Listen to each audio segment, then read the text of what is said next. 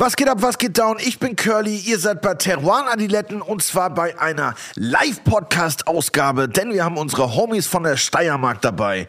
Und die Winzer Christoph Neumeister, Katrin Strohmeier, Robert Buchberger, der kein Winzer ist, aber andere geile Sachen macht, und Katharina Tinacher. Teruan Adiletten kommt jeden Donnerstag zu euch, überall wo es Podcasts gibt. Folgt uns auf Insta, TikTok und Spotify. Lasst uns einen Kommi da, stoßt mit uns an. Aber jetzt kommt Willi.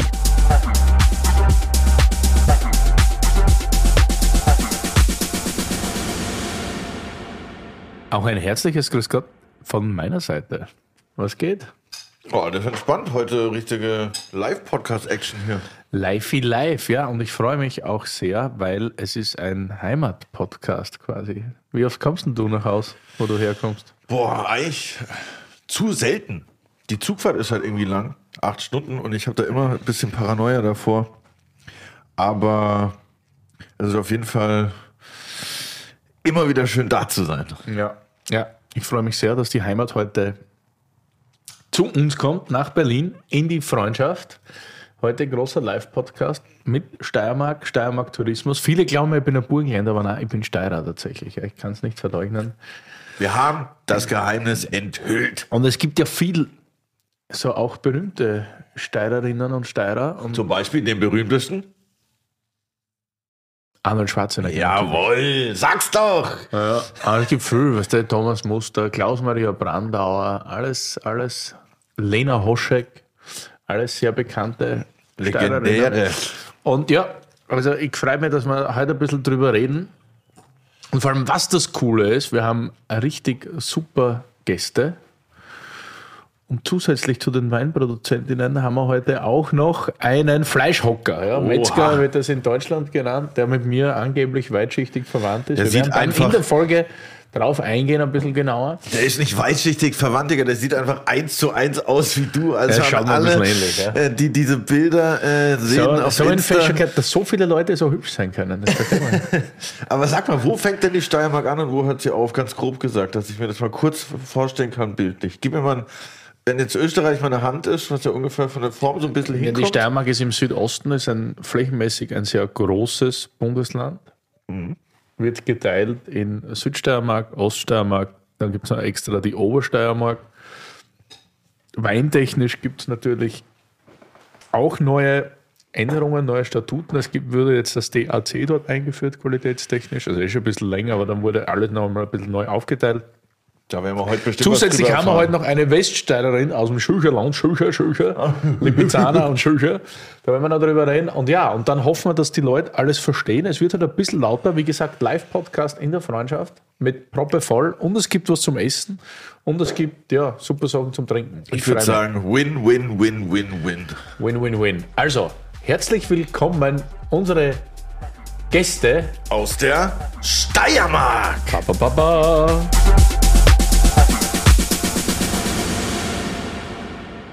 So, super. Steht jeder, sitzt jeder, Glas hat jeder. Ruhig laut Nein schreien. Gell? Heute geht es mehr um die anwesenden Personen, die hier sind. Curly ist auch da. Ja. Wunderbar. Gäste sind da. Sehr schön. Heute ein Heimspiel für mich. Ja, ich bin kein Burgenländer, wie viele glauben. Ich bin Steirer und heute unser Steiermark oder Sankt Eiermark Live-Podcast aus der Freundschaft mit unglaublich tollen Gästen heute. Super viele Menschen, die sich dafür interessieren und äh, was die Steiermark auch so generell zu bieten hat. Es ist heute nicht nur ein Wein-Podcast, wir reden generell über die Steiermark, was da alles so gibt, von angefangen von Buschenschenken, von Erzherzog Johann, äh, Thomas Muster, Klaus-Maria Brandauer, die Stornis, die wir schon gehört haben heute, Arnold Schwarzenegger, dann, wie ich meine, der weiße Spritzer, der ganz sicher in der Steiermark heimisch ist. echt? Und natürlich auch noch das schwarze Gold, nämlich das Kürbiskernöl. Begleitet wird das heute auch mit ein bisschen Essen. Wir haben halt auch Essen. Der Mann der Stunde, angeblich weitschichtig mit mir verwandt. Curly meinte schon, Alter, krass, der Typ sieht aus wie du. Das, ist, das sieht aber komplett aus wie du, Digga. Einer meiner Lieblingswinzer aus dem schönen Böllau, der hat heute mit so einen Hirschbirn Leberkäseburger. Da vorne steht er, Robert Buchberger. Ja. Fleischhocker, Entschuldigung, Fleischhocker. Ich bin ja schon, schon komplett eingedeutscht. Dann haben wir natürlich auch wunderbare Gäste, die uns heute ein bisschen was über Wein auch erzählen. Nämlich die Katharina Lackner-Tinacher. Ist das so immer noch? Lackner-Tinacher? Ja, oder nur Lackner oder nur Tinacher? Du, mittlerweile ist der Ring am Finger. Aber es tut gut, seinen eigenen Namen zu behalten. Hervorragend. Warum das so ist, erfahren wir gleich. Christoph Neumeister ist auch da, repräsentiert auch eine Region in der Steiermark. Und danach haben wir noch ein bisschen Weststeiermark nach dem Essen. Davor geht es so los. Äh, ja, Steiermark. Vielleicht schaffen wir das heute besser wie beim letzten Live-Podcast mit der Ron. Generell ein bisschen über über das Land zu sprechen, beziehungsweise das Bundesland, die komplette Geologie, die Weinregionen, dass die Leute auch ein bisschen was lernen. Ne? Das ist wichtig. Und nachdem wir euch zwei auch als Ehepaar da haben, mit zwei verschiedenen Weingütern aus zwei verschiedenen Weinregionen, haben wir da sicher eine ganz große Möglichkeit. Wir fangen mit dir an, Kathi. Du bist quasi aus der Weinregion Südsteiermark, Südsteiermark DAC mit einer Größe von 2800 Hektar. Das ist nicht so klein. Wir haben auch schon einen Wein von dir im Glas. Ich nicht. Ah doch. Ja, weil du immer noch beim Bier bist. Du bist schon wieder langsam heute. Und zum Aufwärmen schon ein kleines Bier gehabt heute. Äh, ja, erzähl einmal, wie bist du zum Weinmachen gekommen? Wie schaut es aus in der Südsteiermark und was erwartet uns heute? Ja, die Südsteiermark. Ähm, ich glaube, man muss, damit man die Region wirklich versteht, immer ein bisschen auch zurücktreten und den Blick von außerhalb drauf wagen. Und wir sind da ähm, im Süden von Österreich an der Grenze zu Slowenien, aber eigentlich sind wir mitten in Europa, zwischen Alpen und Mittelmeer. Und das beides beeinflusst uns wahnsinnig. Also die Steiermark ist ja wahrscheinlich eines der allerspannendsten Gebiete, um Wein zu machen, weil sie so vielfältig ist. Unterschiedliche Bodentypen, unterschiedliche Lagen, das Klima eine Riesenherausforderung, bäuerliche Betriebe ja, mit teils langer Historie, so wie auch bei mir im Weingut, uns gibt es seit über 250 Jahren. Wow. Aber all das zusammen, das ist eine unglaublich große Diversität. Du hast gesagt 2800 Hektar, das ist groß. Wenn man sich anschaut, ich glaube, das Durchschnittsweingut hat nach wie vor dreieinhalb Hektar. Also es gibt auch unglaublich viele kleine Winzer, Familienbetriebe und äh, die Vielfalt ist, glaube ich, das, über das wir uns heute unterhalten können, weil das macht die Steiermark aus. Wie viele Anbaugebiete gibt es denn innerhalb der Steiermark? Südsteiermark, du hast gemeint Weststeiermark, gibt es noch? Gibt es alle Himmelsrichtungen oder? Also nach einer relativ neuen Auflage, ich bin auch nicht immer so up to date, aber man spricht von dreien, ja, die jetzt genannt werden. Südsteiermark ist die große, größte, danach gefolgt vom Vulkanland und dann die Weststeiermark.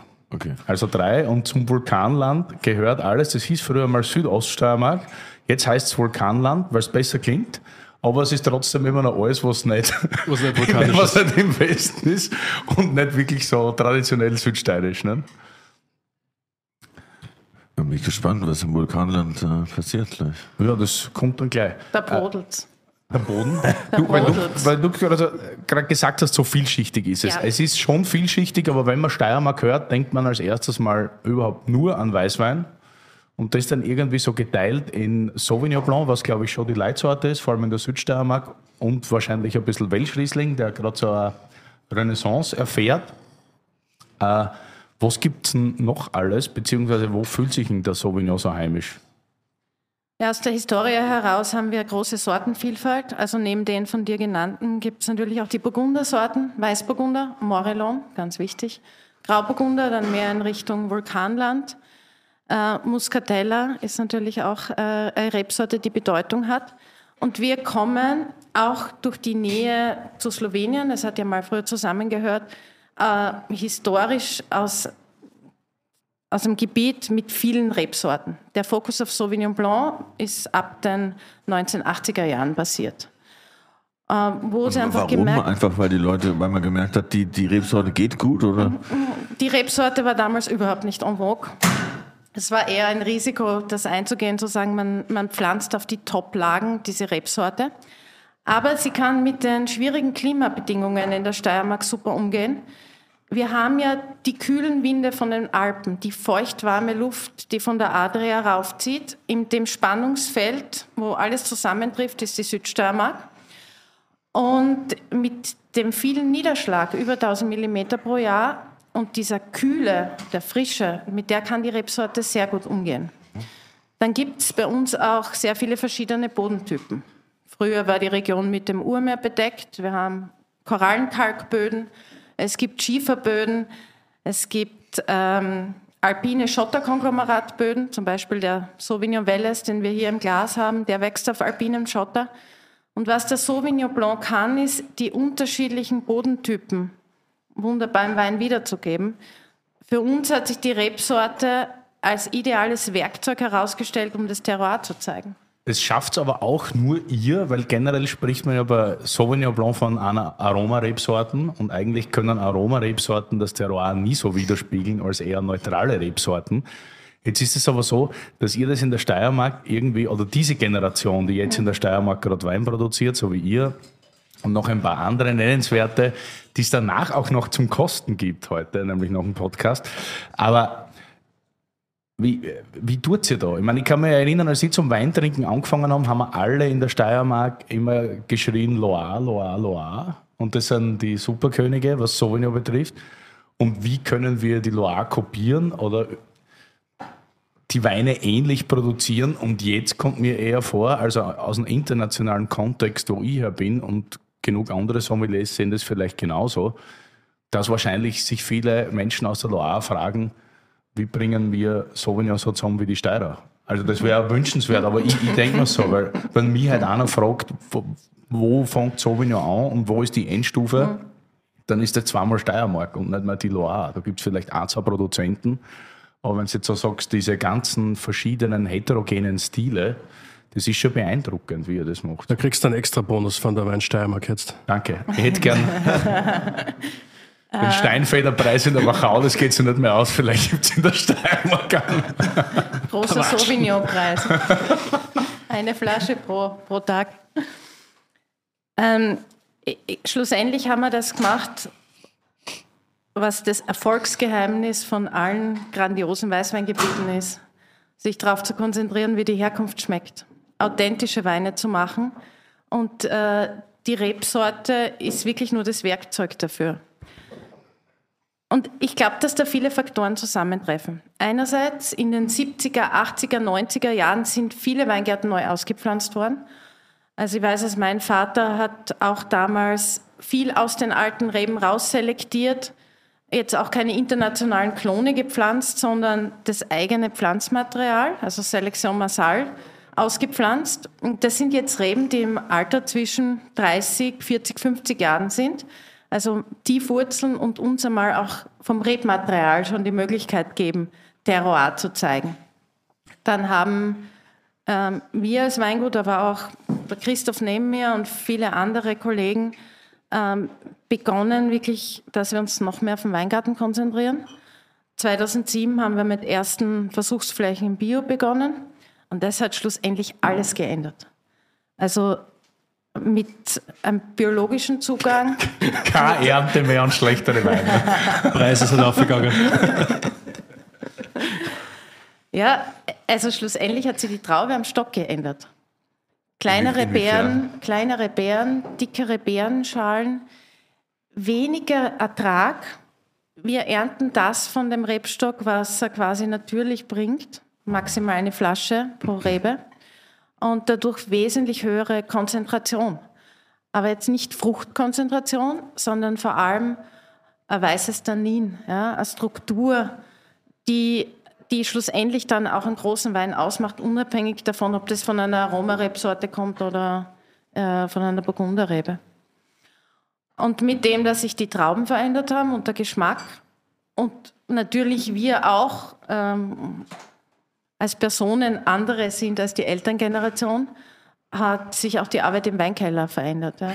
Und wie viel hat das wirklich so effektiv ausgemacht? Jetzt eine Flasche pro Rebe und vorher waren es eineinhalb, zwei, drei?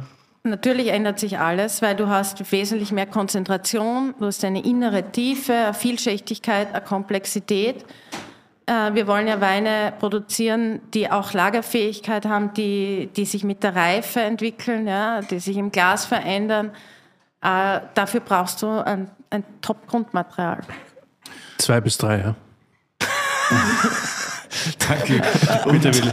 Bitte, Und, Curly. und ähm, habt ihr auch dann so wirklich Vergleiche gemacht? Zu wann habt ihr umgestellt zu, zu Bio? Wir haben 2007 begonnen und dann schrittweise von Jahr zu Jahr mehr, weil bei uns hat es ja damals geheißen, Bio-Weinbau ist verrückt.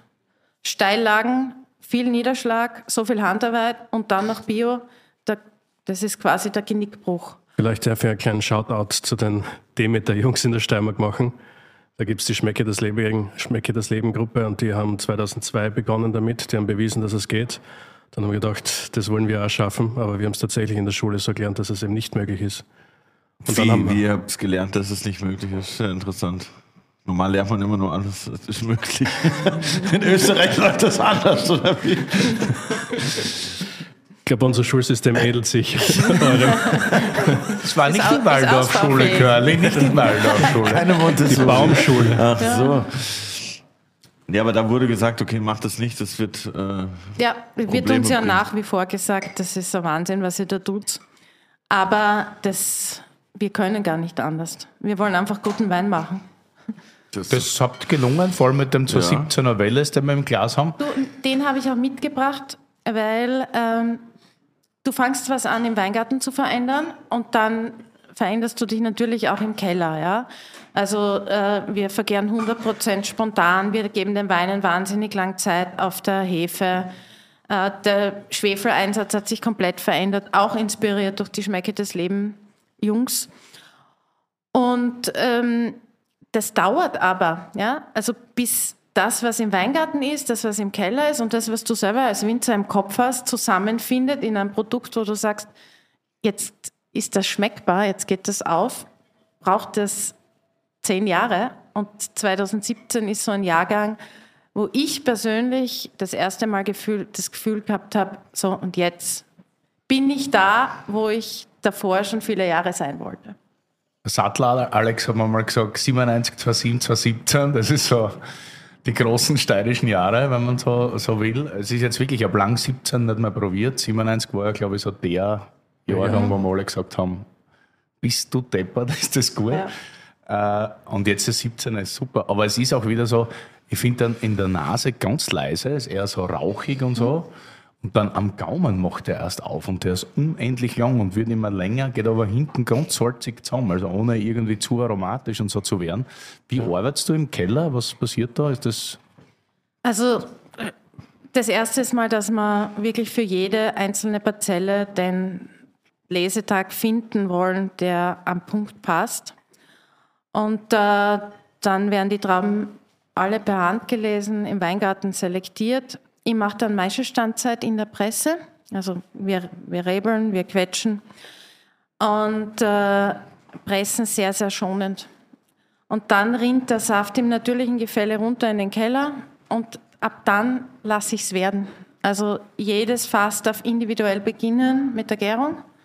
Da kommt nichts dazu. Während der Spontangärung passiert meistens auch ein biologischer Säureabbau.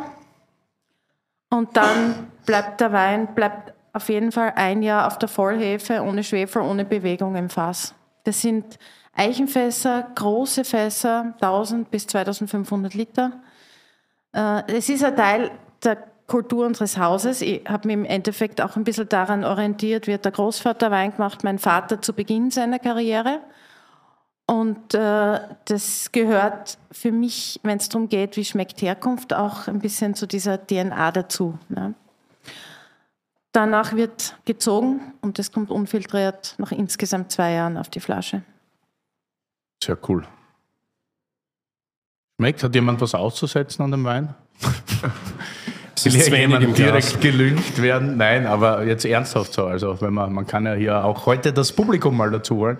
Der Podcast ist so unglaublich groß heute. Es gibt alles. Es gibt Publikum, es gibt, wir sollen reden über, über, über das ganze Land, über jede Region, dann über die Betriebe auch noch, über den Fleischhocker. Dann haben wir noch ein, ein Kernöl-Masterclass hinten dann am großen Tisch. Das ist, ist alles ein bisschen viel für einen Podcast, aber wie es Opus schon gesagt hat, gell, die auch aus der Steiermark kommen, live ist live, da muss man ein bisschen mehr auffahren, ganz einfach. Deshalb sind die Sprachzeiten dann ein bisschen kürzer pro Person. Wie ist denn das bei euch beiden? Streitet ihr öfter, was jetzt eigentlich die bessere Region ist? Ich meine, dadurch, dass das Äquar ist, brauchen wir das nicht diskutieren. Ich glaube, mein, mein Mikrofon ist ausgeschaltet. Hat euch, das, hat euch das geholfen, das ist jetzt ruhig gemeinsam mit zu beantworten, weil ich finde, das Ganze, also ist jetzt eine eigene Diskussion, was das österreichische Weingesetz oder die DAC-Gesetzgebung, wie die immer nennen. Da muss man ja sagen, dass Steiermark fast das einzige Gebiet ist oder das einzige Bundesland, die wirklich davon profitiert haben oder wo das perfekt reinpasst. Weil das ist so äquivalent zu Burgund. Weil gerade mit euren Regionen, die man dann irgendwie so vergleichen kann mit Côte Nui zum Beispiel oder Côte Bon und dann die Dörfer wieder drin, wer das genauer nachlesen will, ist hochinteressant und passt tatsächlich wie die Faust aufs Auge, weil jede Region wirklich eigene äh, Böden und eigene Kleinklimata hat und sogar nochmal die Orte. So, also als Beispiel jetzt in der Südsteiermark gibt es so in etwa fünf Orte mit tatsächlich verschiedenen Böden und auch verschiedenen Kleinklimata. Da hat man zum einen zum Beispiel Kitzek-Sausal, die sehr schiefergeprägt sind. Dann als Beispiel Ehrenhausen, wo eher Muschelkalk ist.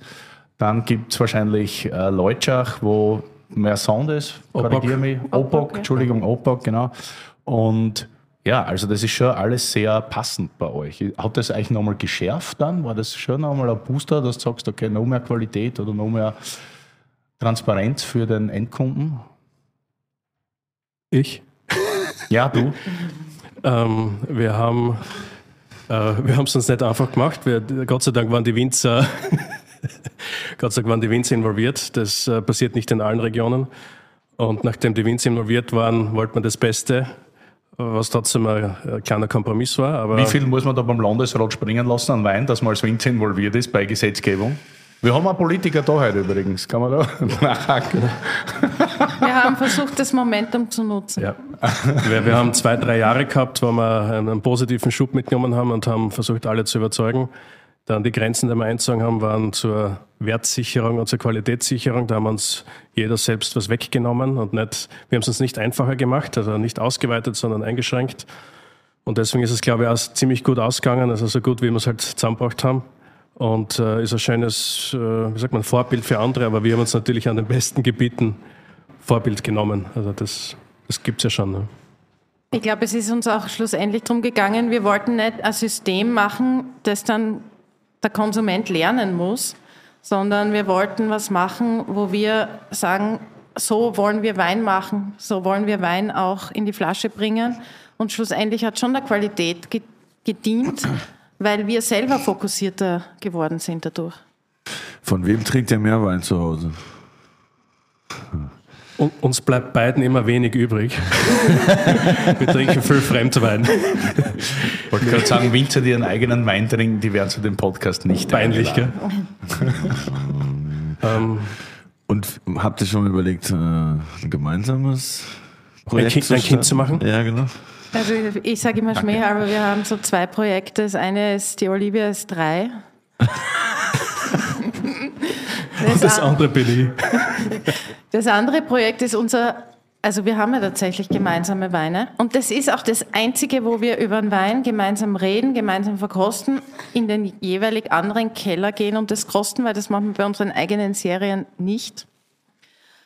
Aber für das Gemeinschaftsprojekt, da gibt es einerseits einmal eine Linie, die heißt Persiflage, Sabotage und Camouflage. Oha. Und Viel dann, Arsch. Ja, ja.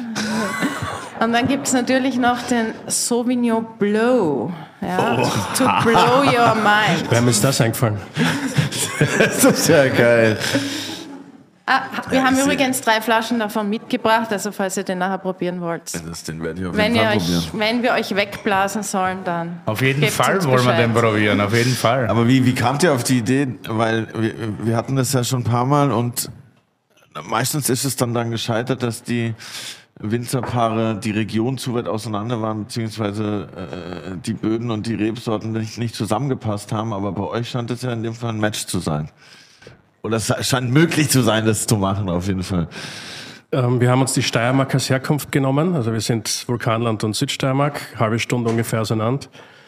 Und äh, wir haben uns nicht auf Herkunftsweine äh, versteift, sondern eben auf Markenweine, wie es so schön heißt.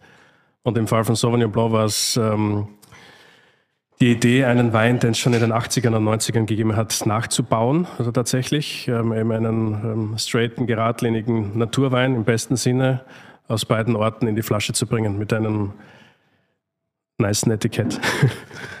Aber wie kann ich mir das vorstellen? Ihr mischt nicht die Trauben, ihr mischt dann die Säfte aus den Trauben gefühlt erst.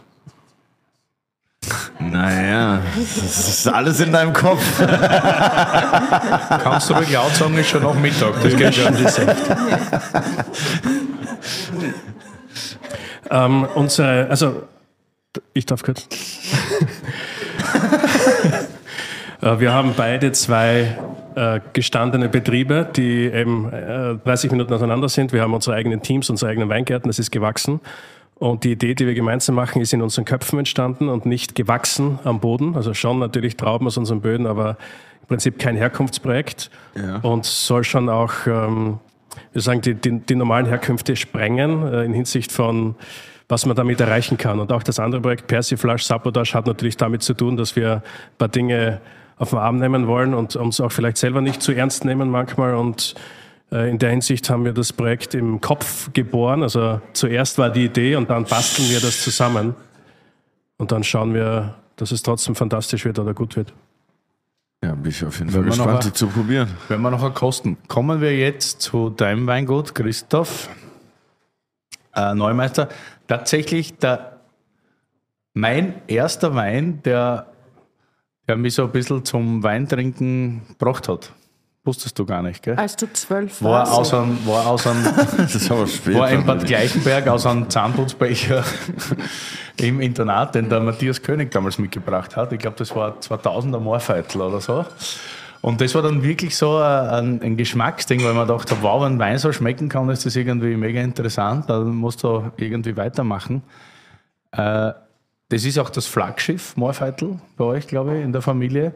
Ihr seid nebenbei auch Gastronomen. Ist das immer noch das volle, volle Ding oder ist das abgegeben? Wie läuft das? Ähm, das haben Gott sei Dank meine Eltern betrieben. Ich tue zwar gern essen, aber das wäre mir zu viel. Das ist mittlerweile abgegeben. Äh, Der Christoph Mandl und die Ruth führen das weiter. Das sind zwei fantastische Personen. Das ist immer ganz wichtig. Ihr wisst ja, wie das ist, wenn man einen Betrieb übernimmt. Da sind wir sehr froh. Ich wollte noch vorher einwerfen, den Wein, den du damals getrunken hast, war natürlich von meinem Vater und deswegen war er so gut, oder? Achso, nein, das hätte ich jetzt nicht gesagt, keine Ahnung. Aus der Familie wollte ich halt sagen. Nein, Natürlich war das ein anderer Stil so, aber das war schon irgendwie weltbewegend. Und dann habt ihr angefangen mit dem Wein, den wir jetzt im Glas haben, nämlich mit Sauvignon Blanc Alte Reben. Das ist jetzt Jahrgang 2019, glaube ich. Wie, so lange gibt es einen Wein nicht. Was war der erste Jahrgang? Äh, Der erste Jahrgang war 2008 Okay, und doch. das ist schon fast eine Generation her in, im, im Winzerleben. Und ähm, ich wollte den unbedingt mitbringen. Ja, Vielleicht, um es auch, äh, das, da gibt es eine Geschichte dazu. Und äh, vor 15 Jahren, oder eben wie du noch Wein trinken angefangen hast, war die Steiermark eine ganz andere Gegend. Da hat es bestimmte Weine gegeben, die einen bestimmten Ton treffen haben müssen. Und in dem Fall sind sehr, sehr alte Reben, die zufällig in Straden wachsen. Und immer erhofft, da wird ein fantastischer Sauvignon draus, aber dann ist sowas rausgekommen. Und vor 15 Jahren war diese Art von Terroirwein im Prinzip, Herkunftswein, hat kein Schwein interessiert. Und auch wir selbst haben es nicht verstanden. Wir haben uns eher geschämt dafür und haben gedacht, scheiße, die ganze Arbeit ist umsonst. Aber ähm, schon langsam ist es eingesickert, eben auch zum gleichen Zeitpunkt, wie biologische Umstellung passiert ist und die neue Generation gekommen ist. Und im Prinzip ähm, ist das, äh, war das dann das große Role Model für allem, was wir dann danach verändert haben oder wo wir dann hin wollten. Wir haben verstanden, das Einzige, was du als Winzer nicht faken kannst, sind alte Reben. Weil Winzer ist ja, kann ja praktisch alles, aber man muss sich auf das verlassen, was man hat und äh, was bei uns wächst und hofft dann, dass was rauskommt und vor allem hofft man dann, dass es irgendjemandem schmeckt. Wie meintest du, die, die ganze Arbeit war umsonst? Was, warum dachtet ihr das? Na, die, die Idee eines Sauvignons damals war äh, Frucht, Frucht, Frucht, sehr vordergründig, Ah, sehr parfümiert. Das war eben teilweise Kopien von anderen Weinbaugebieten, aber den Mut oder die Fähigkeit, eigenständige Weine in die Flasche zu bringen, den haben wir nicht gehabt, also den haben wir nicht gehabt tatsächlich, da waren wir zu ängstlich dafür. Und über die letzten 15 Jahre durch ein, äh, viele befreundete Winzer und eben Mehrmut sozusagen, sind wir jetzt dort im Prinzip, wo wir jetzt sind. Warum heißt er dann nur alte Reben und hat keine, keine Lage? Ähm, sind tatsächlich zwei Weingärten auf zwei unterschiedlichen Lagen. Also ich habe alle ältesten Reben am Buchberg in Straden und auf der Klausen zusammengefasst. Im Prinzip Ortswein. Boah, ist richtig lecker. Der hat ein bisschen mehr eine Power wieder. Ja, es ist jetzt oder? schon eine Spur lauter, expressiver halt, aber das ist ja, ja vielleicht eine Spur aromatischer, wahrscheinlich auch aufgrund der Böden. Ähm, der, der Hintergrund ist, äh, je älter die Rebe, das ist jetzt relativ äh, simpel, desto weniger Trauben sind drauf und desto höher ist die Konzentration. Noch weniger als noch, noch Leider, weniger ja. als eine Flasche. Noch weniger, noch weniger geht fast nicht mehr. Ja, deswegen ist er auch so teuer. genau, deswegen ist es so teuer. Irgendwer muss die Arbeit zahlen. ja, sicher. Und wir lassen den dann drei Jahren in großen alten Holzfässern, damit er sie ausreifen kann. Aber ja, das ist ähm, äh, was sehr Intensives. Ähm, das, äh, das war nie, also da ist kein Plan dahinter, das ist keine Idee. Das ist, was es ist. Es sind enorme Konzentrationen, es sind enorme Vielschichtigkeiten, enorme Länge, Druck und, und Tiefe. Aber es ist auch das Weinbaugebiet Vulkanland ein bisschen anders. Wir haben ein bisschen pannonischen Einfluss. Also man kann schon fast ein bisschen mit Südburgenland vergleichen. Also es kommt ein bisschen an, es kommt ein bisschen Kontinentalklima rein und wo die Kati zu Hause ist und wo der Südsteiermark ist, ist es etwas höher und kühler, äh, auch, auch spätreifender und Wie oft hoch sind wir da, die höchsten Lagen oder die niedrigsten? Also, wo, Also wo in, in der Südsteiermark fängt es bei 350 Meter an und geht rauf auf bis zu 600 Meter im Kitzek-Sausaler Gebiet. Und wir, bei uns fängt es bei 280 an ungefähr und geht bis 400, 420. So leicht gesenkt. Etwas wärmer, vielleicht etwas früher und insgesamt der Wein auch etwas, wir sagen dichter dazu, also stoffig der Weinsprache. Eigentlich sagt man, also Vulkanland heißt ja nicht umsonst Vulkanland. Da geht es ja um erloschene Vulkane oder Kögel, wie wir da dazu sagen. Kegel. Also ja Kegel, Kegel, genau. Nicht Kegeln, Kegelbahn, sondern Kögel, genau. äh, und auch wo ich herkomme, aus Hartberg, haben wir ja einen Ringkogel quasi, ne? das ist ja auch einer davon. Und ist jetzt auch mehr oder weniger ein neu erschlossenes Weinbaugebiet. Ja. Man hätte es nicht glauben mögen, als ich zum Weintrinken angefangen habe, dass es in Hartberg einmal trinkbare Weine gibt. Gibt es aber tatsächlich mittlerweile ein paar. Äh, wie, wie lang ist das in etwa her? Beziehungsweise, oder wie, inwiefern, wenn du das ganze Gebiet jetzt nimmst, wie viel ist da wirklich vulkanisch oder tuffig oder basaltisch? Weil eigentlich ist es eher wenig, oder? Das ganze Weinbaugebiet ist riesig. Das geht eben vom Ringkogel bis zur Mur. Das sind mit dem Auto eineinhalb Stunden ungefähr. Und wir hatten immer das Problem, dass es so ja, zersprengelt war und es gibt nur Weinbauinseln. Und diese Inseln, diese Inseln sind tatsächlich sehr oft um Kegeln, also äh, egal ob es vulkanisch sind oder bei euch oben sogar Schiefer oder in meinem Fall halt Kalkstein oder Schotter. Aber ähm, es gibt ein, an ungefähr so viele Vulkane, wie es im, am Eisenberg eisenhaltigen Boden gibt. Also genug.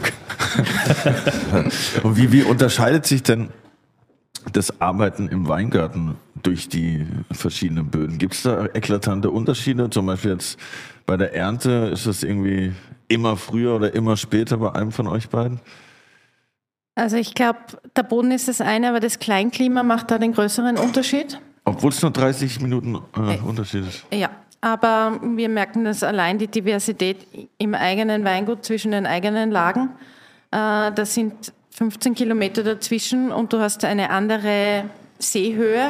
Und du ernt, wenn du zum Beispiel näher an der Choralpe bist, bei den Lagen im Kitzek-Sausaler Gebiet, wir haben da beispielsweise die Lage Flamberg, da kommen die kühlen Winde von der Choralpe. Die Trauben brauchen wesentlich länger, um reif zu werden.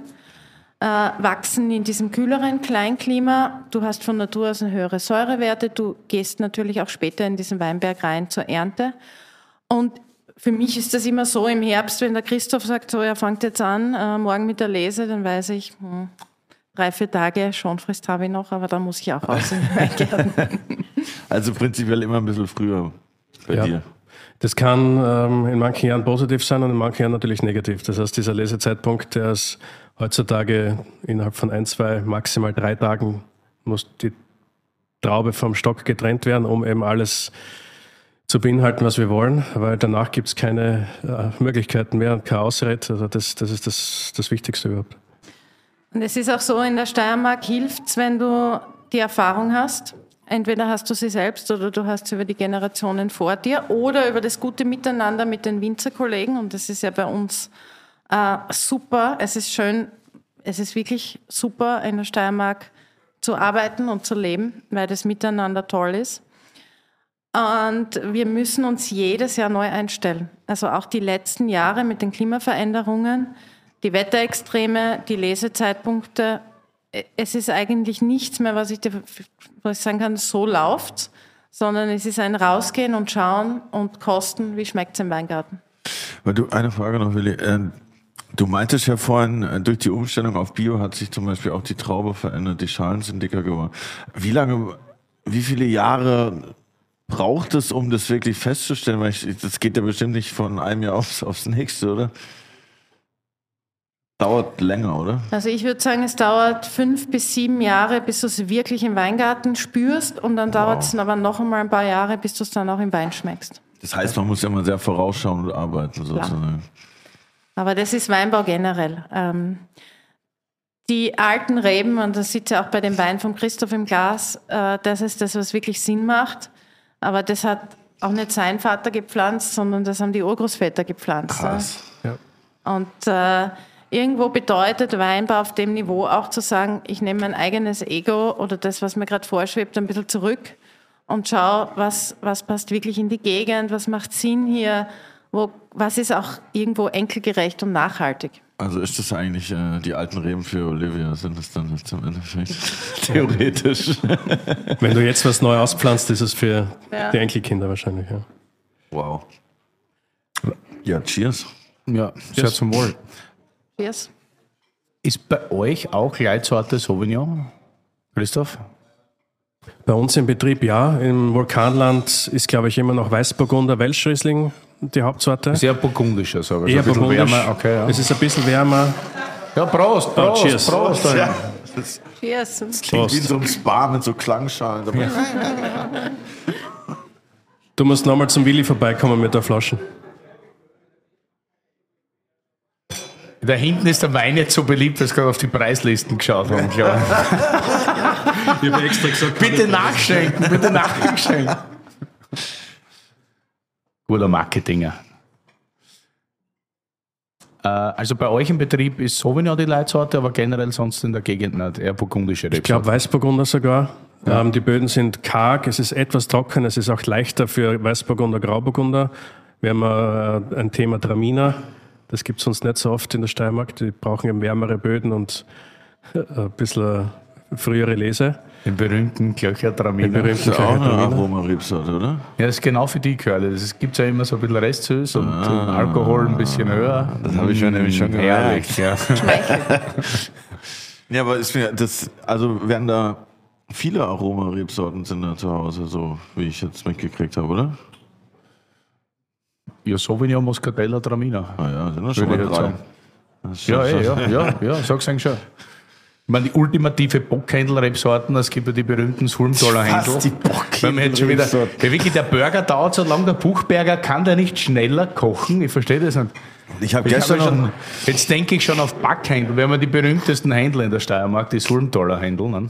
Aber da, da braucht man Muscatella. Ja, ist so. Da erspart man sich dann tatsächlich auch die Zitrone. Das ist die hervorragend. Backhändel-Rebsorte, oder? Muscatella und Bockhändel ist ein perfect match. Können wir heute Und unser liebster Spritzer eigentlich auch. Ja. Wirklich ihr den- Muscatella-Spritzer? Wollte ich gerade fragen, ja. Im Sommer im Buschenschank. Jetzt, was du so fragst. Brauchst du noch einen Wein, gell? Na, der, der originale und klassische Spritz ist Welsh Riesling, aber Muscatella ist für den Sommer sehr fein. Kann ich nur empfehlen. Weil Ohne Willi kommt ja nur, was kommt bei dir an Spritzer? Veltliner, oder? Ja, das ist, weiß ich nicht, das ist so Gewöhnungssache so und irgendwie, ich sage immer, am besten sind es für mich neutrale Rebsorten, obwohl im Sommer lasse ich mir so einen Muscatella-Spritzer schon ein. Ja, genau, ja. Das, Das passt dann. würde ich auch gerne mal probieren im Sommer. Ja, Curly, du musst uns besuchen kommen, weil das muss man schon sagen, wenn du sagst Weinreise, da musst du in die Steiermark fahren. Ja, ich, es liegt nicht an mir. Es liegt hier an dem. Äh, Es liegt an dem- Willi. An, an Willi hier. Wir haben Aber ja- ich bin ja nie zu Hause. Wir haben, ja, du nimmst mich ja nie mit. Das ist das Problem. Ja. Ja, aber es ist auch unabhängig, auch wenn der Willi daheim bleibt, äh, die Gastfreundschaft ist ja bei uns in der Steiermark Stimmt, wirklich ich, gehe- ich groß. komme einfach mit Luigi. Das ist Ja. ja perfekt. Und bei uns auch du kannst die Weingüter alle besuchen. Ähm, viele haben eine so tolle Gastronomie dabei, der Buschenschank, wie ich Ja. jetzt eh schon erwähnt. Also Wein, Kulinarik, Landschaft, die Kombi ist schon ziemlich fein. Ja, ich muss auf jeden Fall nächstes Jahr eine Österreich-Welttournee machen. Das wird, da wird auf jeden Fall einiges abgearbeitet. Das habe ich, habe ich, schon, habe ich schon auf der Karte. Hat man bei dem, also zwei, zwei Fragen jetzt noch, glaube ich, bevor der Burger kommt. Die zweite, da geht es um das letzte Jahr, um einen Regen, nur damit wir es nachher nicht vergessen. Aber was ich vorher noch fragen wollte, wenn man so irgendwie das Internationale anstrebt und sagt, man hat jetzt ein, eine langfristige Mission, Sauvignons so schmecken zu lassen, dass die wirklich nach Steiermark schmecken, was ja ein großer Aufwand ist und auch bedeutet, dass man gewisse Ertragsreduktion hat. Und dann kommt eine Pandemie. Und die Pandemie hat in der Steiermark dafür gesorgt, das muss man sich jetzt, das wissen hier die deutschen Kollegen nicht, aber vielleicht die Österreicher. Also die Steiermark, besonders die Südsteiermark, war wahrscheinlich das meistbereiste Land in Mitteleuropa. Da hast du von vorn bis hinten keinen Tisch gekriegt. In jedem, in jedem Lokal war nur noch Anrufbeantworter. Hotelzimmer waren komplett ausgebucht, weil eben die internationalen Reisen nicht möglich war und ganz Ostösterreich in die Südsteiermark gebildet ist. Ob man sich da manchmal überlegt, hey, es ging da leichter wieder. Wir, wir dachten, das liegt an uns, dass die alle kommen. Endlich haben wir es Ich glaube geschafft. nicht. Aber es war nur Covid. Ja, das war schon eine arge Zeit. Also da, das war, Also Das war wir, eine die, Steiermark Zeit. hat ja auch ähm, Jahreszeiten, äh, wo Leute lieber kommen, weil wir haben keinen also wir haben keinen Skitourismus in der Südsteiermark zumindest. Und Ende Oktober ist dann einmal zugesperrt und dann hat man zwei, drei Monate ein bisschen Ruhe und kann Familien, Familienurlaub machen. Aber da ist wirklich durchgegangen und da haben die Leute schon, wir sagen, aus dem letzten Loch pfiffen.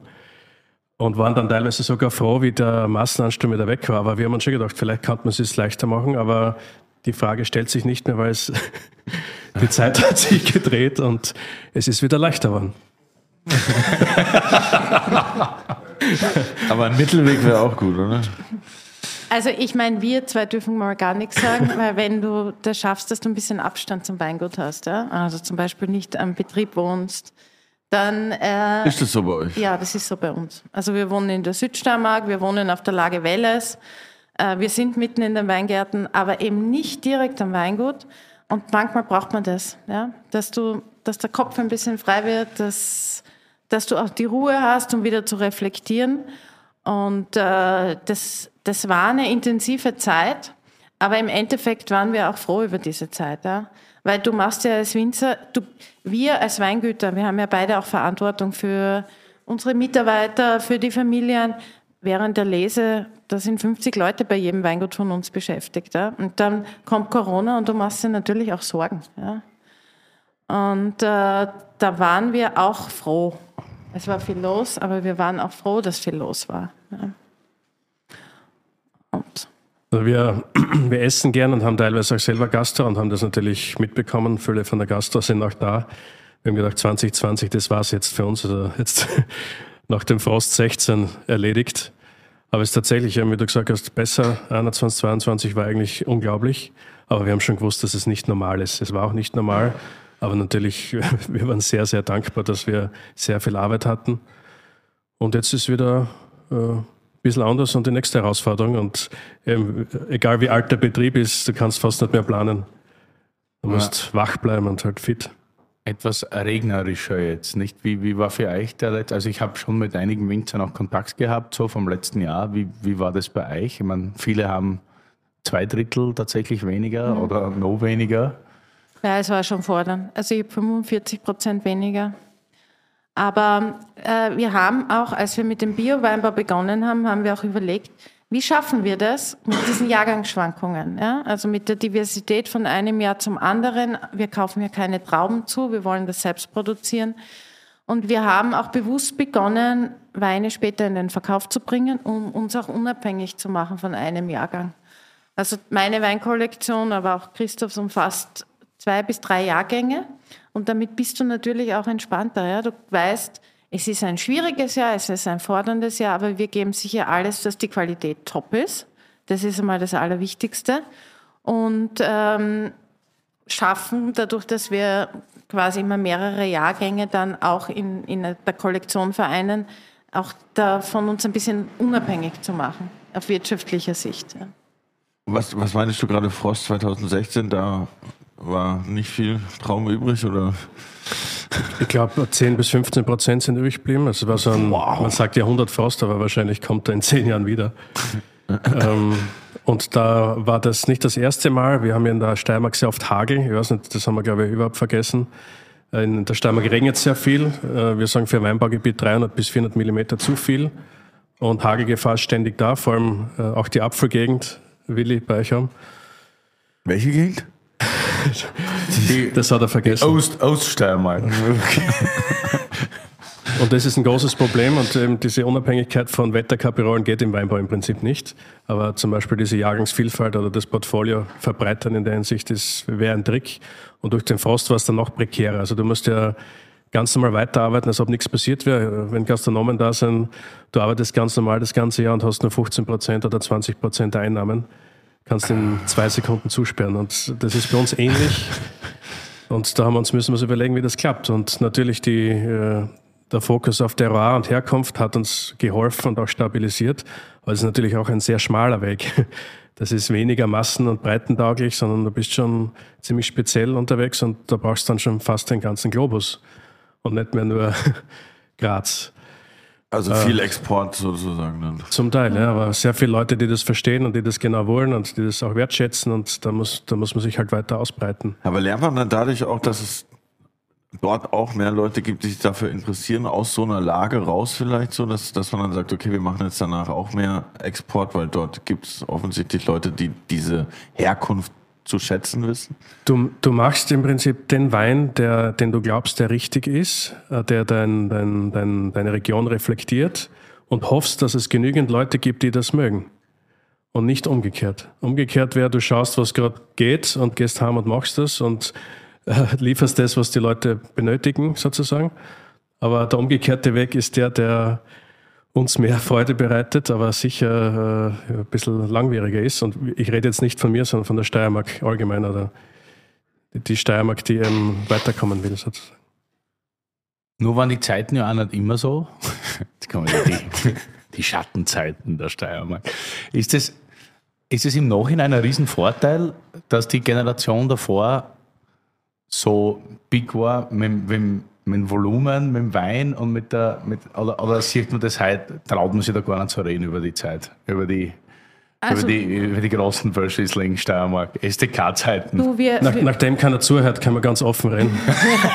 so unter uns. Naja, komm, ein ehrlicher also, Podcast. Ganz ehrlich, ich glaube, erstens einmal haben sie uns eine Basis geschaffen, die uns auch gewisse Dinge ermöglichen.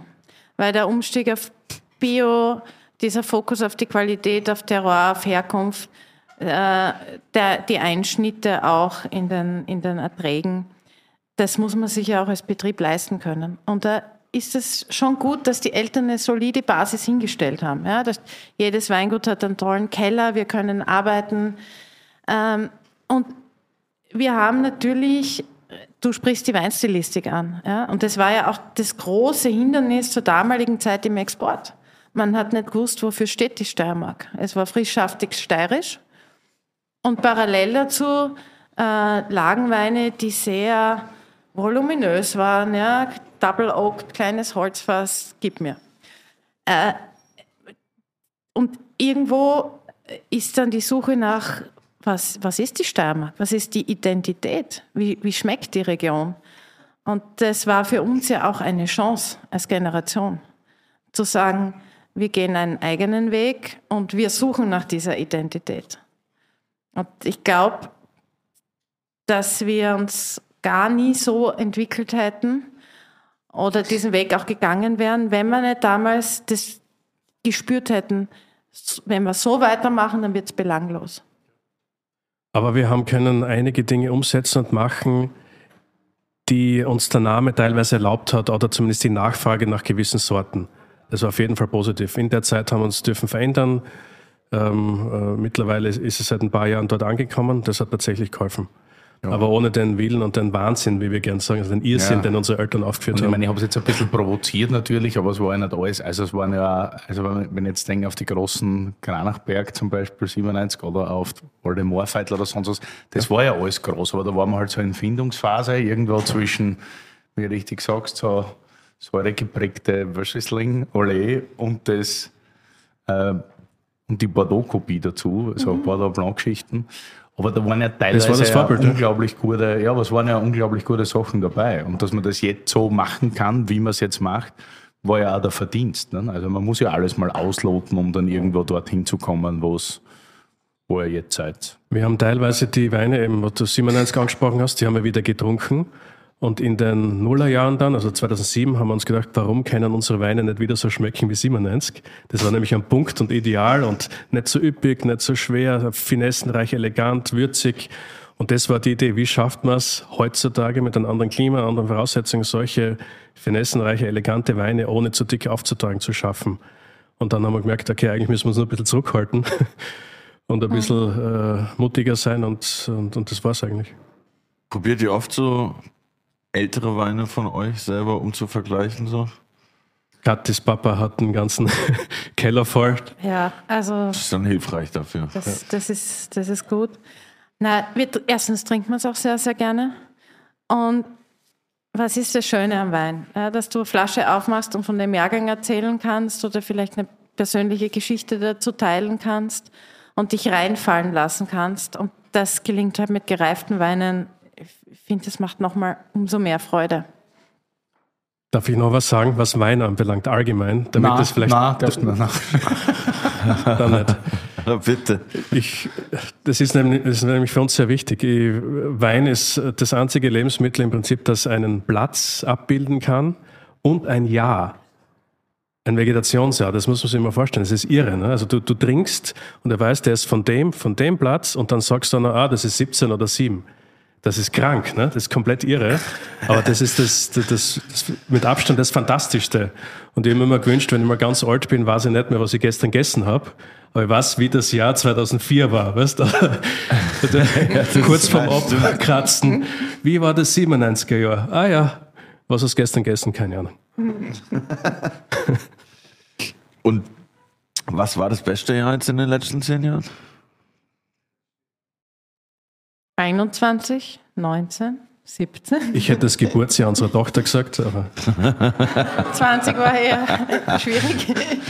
Nein, also das klingt jetzt so blöd, aber unsere Eltern haben auch noch die Schwierigkeit gehabt, dass in den 80ern und 90ern, da hat es drei oder vielleicht vier gute Jahrgänge gegeben.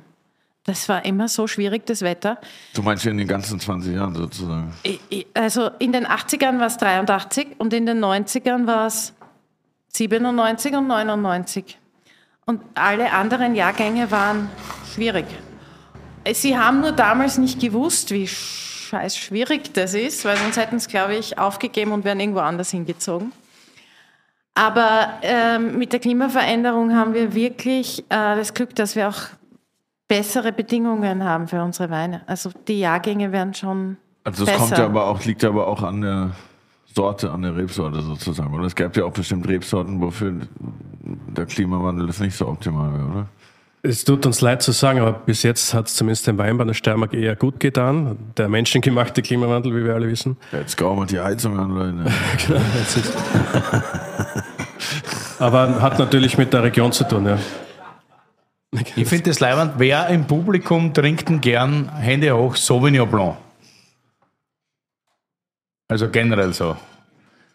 Also gar nicht so viel, was, was mir jetzt wieder bestätigt, weil ich muss auch sagen, also dass ich mir mal ein Sauvignon bestelle, passiert eigentlich so gut wie nie. Also das ist jetzt das ist nicht gekauft heute, außer steht Steiermark diverse Produzenten drauf. Weil du hast sonst immer so eine Katzenpisse, irgendwas im Gesicht.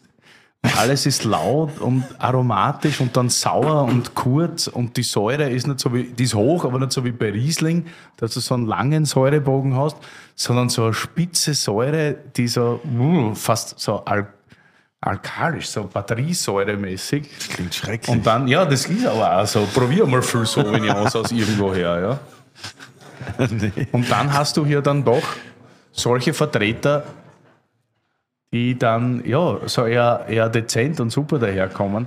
Und das ist schon, weiß ich nicht, also ist für mich wirklich das größte USB, was die Steiermark in den letzten Jahrzehnten oder Jahrzehnten geschaffen hat, weil das ist schon wirklich beeindruckend, dass du Sauvignon so hinkriegst, weil Sauvignon, glaube ich, da waren wir mal auf einem Panel, auf einer auf der Bühne, ich habe über Bockhändel geredet und du tatsächlich über Wein, also du kennst ja da besser aus bei dem Thema. Aber da war auch das Thema, das du gesagt hast und das beeindruckt mich bis heute, dass dir Sauvignon den kleinsten Fehler im Weingarten nicht verzeiht. Also das sofort hast und das ist ja bei anderen Rebsorten, da hast du mal, hm, ja, wischiwaschi. Aber bei Sauvignon ist ja dann wirklich, wenn das dann in so was Kitschiges, Gelbfruchtiges geht oder in die umgekehrte Richtung und das ist alles Weingarten, oder? Absolut. Ähm, du, es ist ja der ehrliche Podcast und auch wir, ja. Schon auch nicht gekauft. Der Das wollen die Ehrlich Leute hören, ne? Das wollen die Leute. Ehrlich Brothers in the Building. auch Let's wir go. würden uns manchmal irgendeine autochtone Rebsorte wünschen, äh, die niemand kennt, die es nur in der Steiermark gibt und wo das klar ist, du riechst rein und du redest nur über das Terroir, weil das ist geil, das ist Steiermark. Kann man aber- sowas nicht kreuzen oder im Labor entwickeln? Die, die, der Steiermark Noir oder so? Bitte rausschneiden.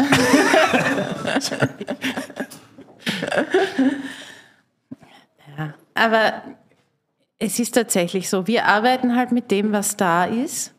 Wir arbeiten gern mit Sauvignon Blanc, wir arbeiten gern mit Burgundersorten, allen voran beim Morillon, das muss man ja auch erwähnen. Und das sind Rebsorten, die unglaublich gut reflektieren, wie du arbeitest. Du musst ehrlich arbeiten, du musst authentisch arbeiten, du musst gut arbeiten. Und das ist eine große Herausforderung, aber das ist auch, das motiviert uns auch. Wir wollen ja auch jedes Jahr was Gutes hinlegen und was Gutes machen. Und ich finde, manchmal ist es besser, du hast eine Herausforderung und du sagst so, und die stemmen wir jetzt, äh, als dass es so dahin plätschert. Und äh, die Steiermark als Gebiet, aber auch unsere Rebsorten, die fordern uns. Und das ist gut so. Wie verbreitet ist auf der, also wenn jetzt so auf der Welt, wie viel Sauvignon Blanc gibt es jetzt auf der Welt außerhalb von der Steiermark? Weil du meintest, es gibt so vielen, der, der nicht gut schmeckt. Wie, wie verbreitet ist denn die Sorte so, wenn ihr das so einschätzen müsstet? Wie verbreitet Sauvignon Naja, wie Blanc viel ist? Sauvignon Blanc gibt es auf der Welt? Wenn du jetzt Ja, sagen würdest von allen Rebsorten, 2%, 50? Saufer. Also ich müsste jetzt lügen, da gibt es sicher Sommeliers, die sind bei Zahlen besser als ich, aber ich würde sagen, die meist angebauteste Weißweinrebsorte der Welt ist Irene, die keiner kennt, aber in Spanien wächst. Was, Dann wie? wahrscheinlich der Chardonnay und irgendwann kommt dann auch bald einmal der Sauvignon. Also Sauvignon gibt es überall. Sauvignon ist ja auch verwandt mit Cabernet Sauvignon. Cabernet Sauvignon wächst auch am Autodach, wenn man das will. Also das wächst überall und wächst auch dort. Und Sauvignon ist, ist, Sauvignon Blanc ist da, ist da ganz ähnlich. Und so schmeckt es ja oft. Ich meine, kostet Claudi Bay oder so. Ja, kann man ruhig sagen, dass das nicht gut ist. Äh, die Leute werden es trotzdem weiter trinken. Ich tue jetzt dem Label ja nicht unrecht. Aber, aber das ist halt Wahnsinn natürlich. Ne? Also das schmeckt halt uniform. Und da ist genau das, was du vorher gesagt hast. Ihr schaut, was passt in die Region, was schmeckt wie, was daher ist. Und andere machen es halt so, ja, was trinken die Leute gern? Und so wird es dann produziert. Ne? Und das geht mit Sauvignon schon gut auch. Ja, man, uns ist bewusst, dass Sauvignon nicht Chardonnay oder Weißburgunder oder Riesling ist. Aber wir, deswegen es steht schon Sauvignon drauf, weil es sollen Terroirweine sein aus der Steiermark. Deswegen versuchen wir die Steiermark fett vorn drauf zu schreiben und, und so schmeckt das dort. Und ob es jetzt ein Sauvignon ist oder ein Welsch oder Weißburgunder, die Steiermark stülpt sich immer über die Sorten drüber und das ist dann wahres Terroir oder wahre Herkunft. Das wäre das wär ideal. Das ist eigentlich ein schönes Weinschlusswort.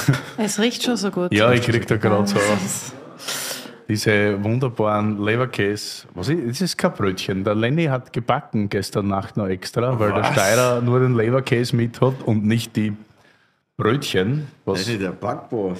Lenny, was haben wir da genau? Ja, du hast ja gesagt, du hast gebacken. Jetzt komm her. Jetzt erklär mal, was du hier gemacht hast da für einen Bann. Vielleicht habe ich sie doch wirklich auch nur irgendwo abgeholt in der Bäckerei. Ach so, okay. Das ist der ehrliche Podcast. Willi, Willi einfach so enttäuscht. Jetzt. Also den weißen, den weißen Spritzer hast du nicht verdient heute. Na, ich glaube, das passt jetzt ganz gut. Ich glaube, wir können auch jetzt alle eine kleine Unterlage vertragen, die gleich kommt. Vom mein angeblichen Großcousin und wirklich guten Buddy von früher, der sehr gut drauf ist, weil der TSV Hartberg letzte Woche äh, Rapid geschlagen hat, zu Hause in Hartberg. Rapid Wien das Fußball jetzt, Randthema. Robby, was hast du hier mitgenommen? Ja, Ihr könnt schon zugreifen und essen. bitte. freut mich voll, dass ich da seid. Ich bei dir in äh, Berlin in der Freundschaft, gemeinsam mit Steiermark äh, Tourismus, was natürlich auch voll cool ist. Äh, wie du schon gesagt hast, ich bin der Robert Buchberger. Heute in der Früh sind wir von Graz nach Wien geflogen und du weißt ja, es war für mich wieder eine coole Geschichte, weil wir sind ja von Hartberg und eigentlich waren wir fast gleich schnell in Wien wie in Graz. Ich bin aber nach Graz gefahren mit dem Auto. Dann sind wir nach Wien geflogen und von Wien nach Berlin weiter. Also den Leberkäse immer im Gepäck, damit er gut ankommt da. Weil ich habe ich, ich hab dem Ganzen nicht vertraut. Also, ich habe mir gedacht, ich nehme den Leberkäse geh wirklich selber mit, dass da nichts passiert, Das dass er da ist. Das finde ich gut. Hervorragend. Er ist da und schmeckt gut. Schmeckt Also er gut, Leberkäse. ja. Ich habe einen Hirschbirnen-Leberkäse mitgenommen. Hirschbirnen. Was ist Hirschbirnen? Die Hirschbirn ist äh, von uns vom Böllauer Tal eine alte Birnensorte, weil unser Mundartbegriff für den Herbst ist Hirscht in Mundart. Okay, Und wow. äh, hat mit dem Hirschen nichts zu tun. Also der Hirsch äh, Gut, dass du sagst. ist jetzt äh, eigentlich äh, ein, ein also bei uns hat die- Herbstbirne, die in Vorarlberg auch Subira genannt wird. Richtig. Oder eine ähnliche Form. Genau. Also die Herbstbirne, die Herbstbirne wird bei uns gedörrt in einem jahrhundertalten Verfahren. Die gedörrte Birne wird dann klein gehackt und kommt dann in unseren Leberkäse rein. Und unser Leberkäse ist wirklich ganz was Spezielles. Ein Warmbret-Leberkäse. Ich habe tatsächlich gestern eine Hirschbirnenpastete von dir gegessen auf meinem Brot, weil wir zu unserem Jubiläum so eine krasse Box gekriegt haben, wo alles mögliche Ein drin Bredli. Außenbox. Danke Ja, dafür. das war es gibt halt noch nochmal ein Bredli außen für dir bei der freien Verkostung. Genau, es gibt noch Bredel aus. Und ich war gern bei eurer 100. Folge dabei gewesen. Nur habe ich selber in der Südsteiermark eine Verkostung gehabt und jetzt äh, bin ich heute da. Also freut es mich umso mehr. Ja, voll, es war mega. Weißt du, Danke für Doppelt die. hält besser. Genau, da war Ja, genau. Es gibt danach auch noch ein Jausen und noch einen kleinen Bonus. Ich bin nämlich der größte Käferbohnen-Salat-Fan, den es gibt. Und das hat natürlich die Renate aus dem Jolesch sofort gecheckt und auch noch einen Käferbohnensalat mitgenommen. Danke, Renate, für die Vitamine. Beste. Bester Schnitzel Berlins übrigens. Bester Schnitzel. Äh, Roberto, du bist ein großer Champagner-Afficionado. Ich schulter noch Flaschen, die trinken wir heute. Ja, genau, das machen wir heute. Gute Idee. Das letzte Mal, wie es bei, bei, bei uns warst, weil da habe ich von deinem Podcast erfragt, das ist, glaube ich, zwei Jahre her. Ja. Du du- machst auch einen Podcast. Genau, der heißt Wie Wurst- heißt der? Wurstgeflüster. Wurstgeflüster. Und ich bin Ja, nur ja. zu meinem eigenen Podcast gekommen, weil der Willi einen Podcast macht. Und vor zwei Jahren sagt er mir, er macht einen Podcast. Und ich glaube, es war eigentlich eine fünfte äh, Folge oder so. Denke ich mir, was ist denn ein Podcast? Und nie gehört. Und dann, seit, dann habe ich, hab ich was angehört, äh, weil, weil ich ein lieber Freund bin von dir und weil ich mir gedacht habe, ich probiere das einmal. Und dann hat es mich wirklich gefesselt. Und weil ihr auch so äh, ähnlich aussieht, das macht natürlich auch Sinn. Ja, das macht unsere Brille. Wir haben unser, wir haben das, das gleiche Label aus Hartberg. ja, ich sehe es schon. Andy Wolf, by the way. Kannst du ruhig sagen. Andy Wolf, Wir unsere ja Freunde Andy.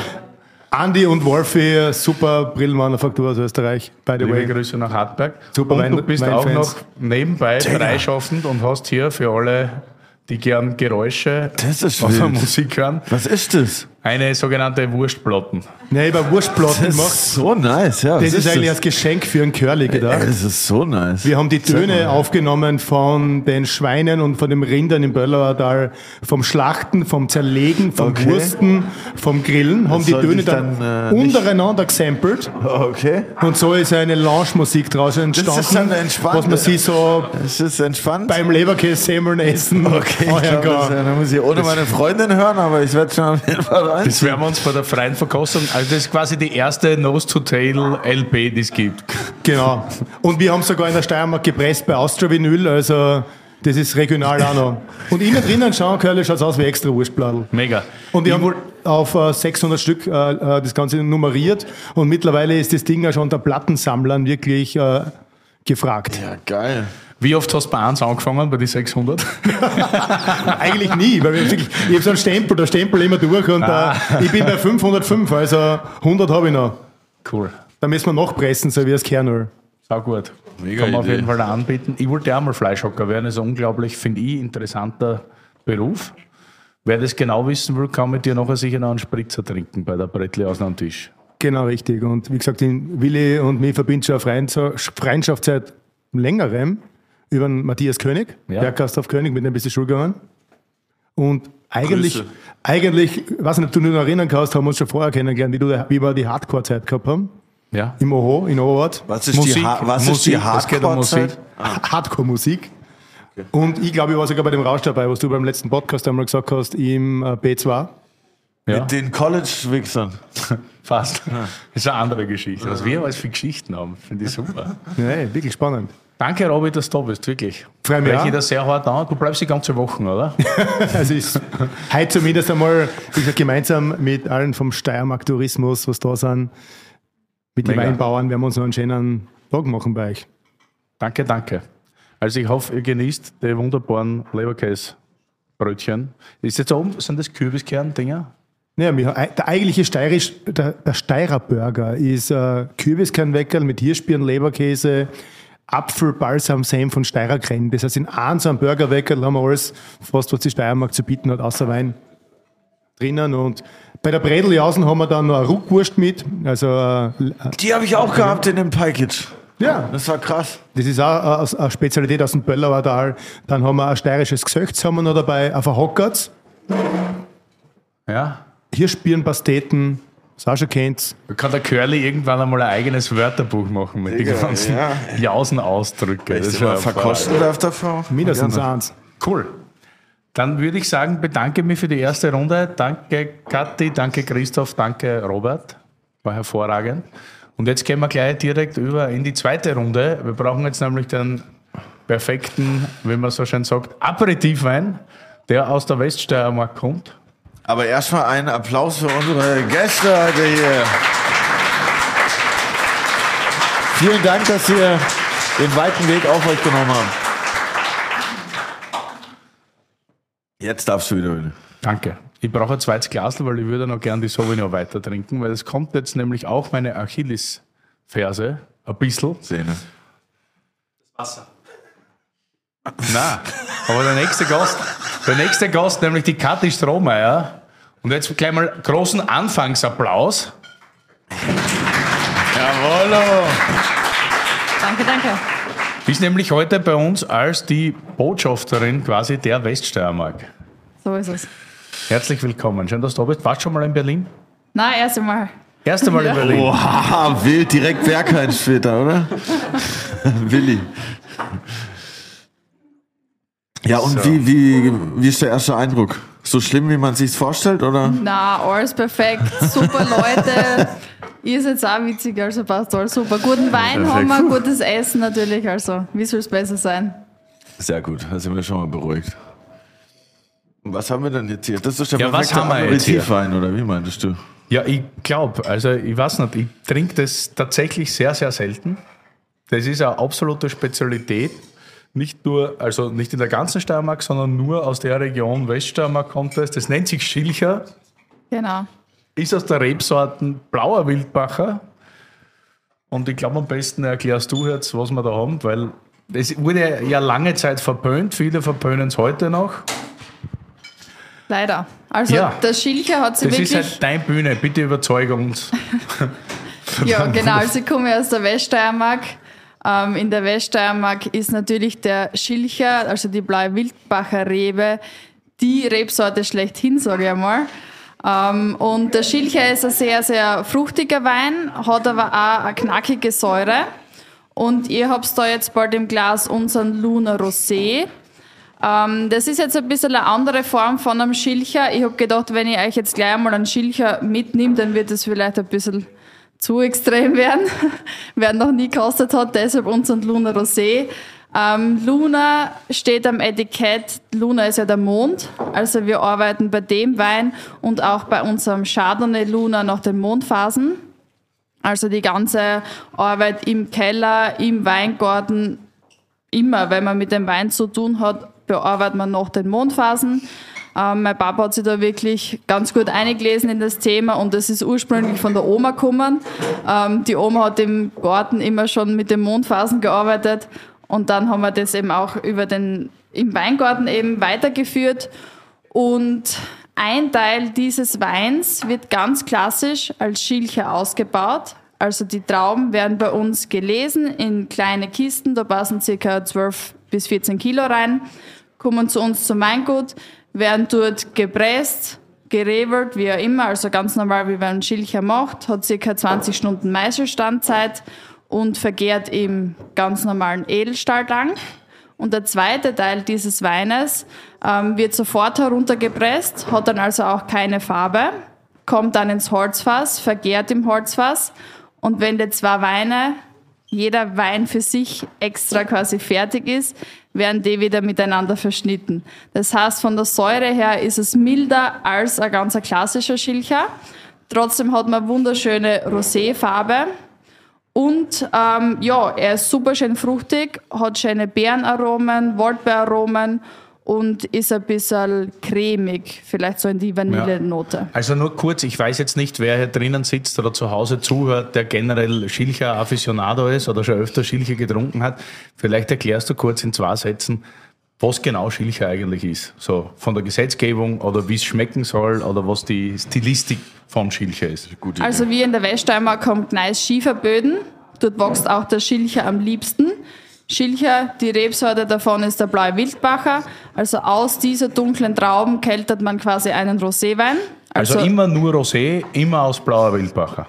nicht immer nur Rosé. Der blaue Wildbacher kann als Rotwein ausgebaut werden, dann heißt er blaue Wildbacher. Und wenn er als Rosé ausgebaut wird, heißt er Schilcher. Woher kommt das Wort?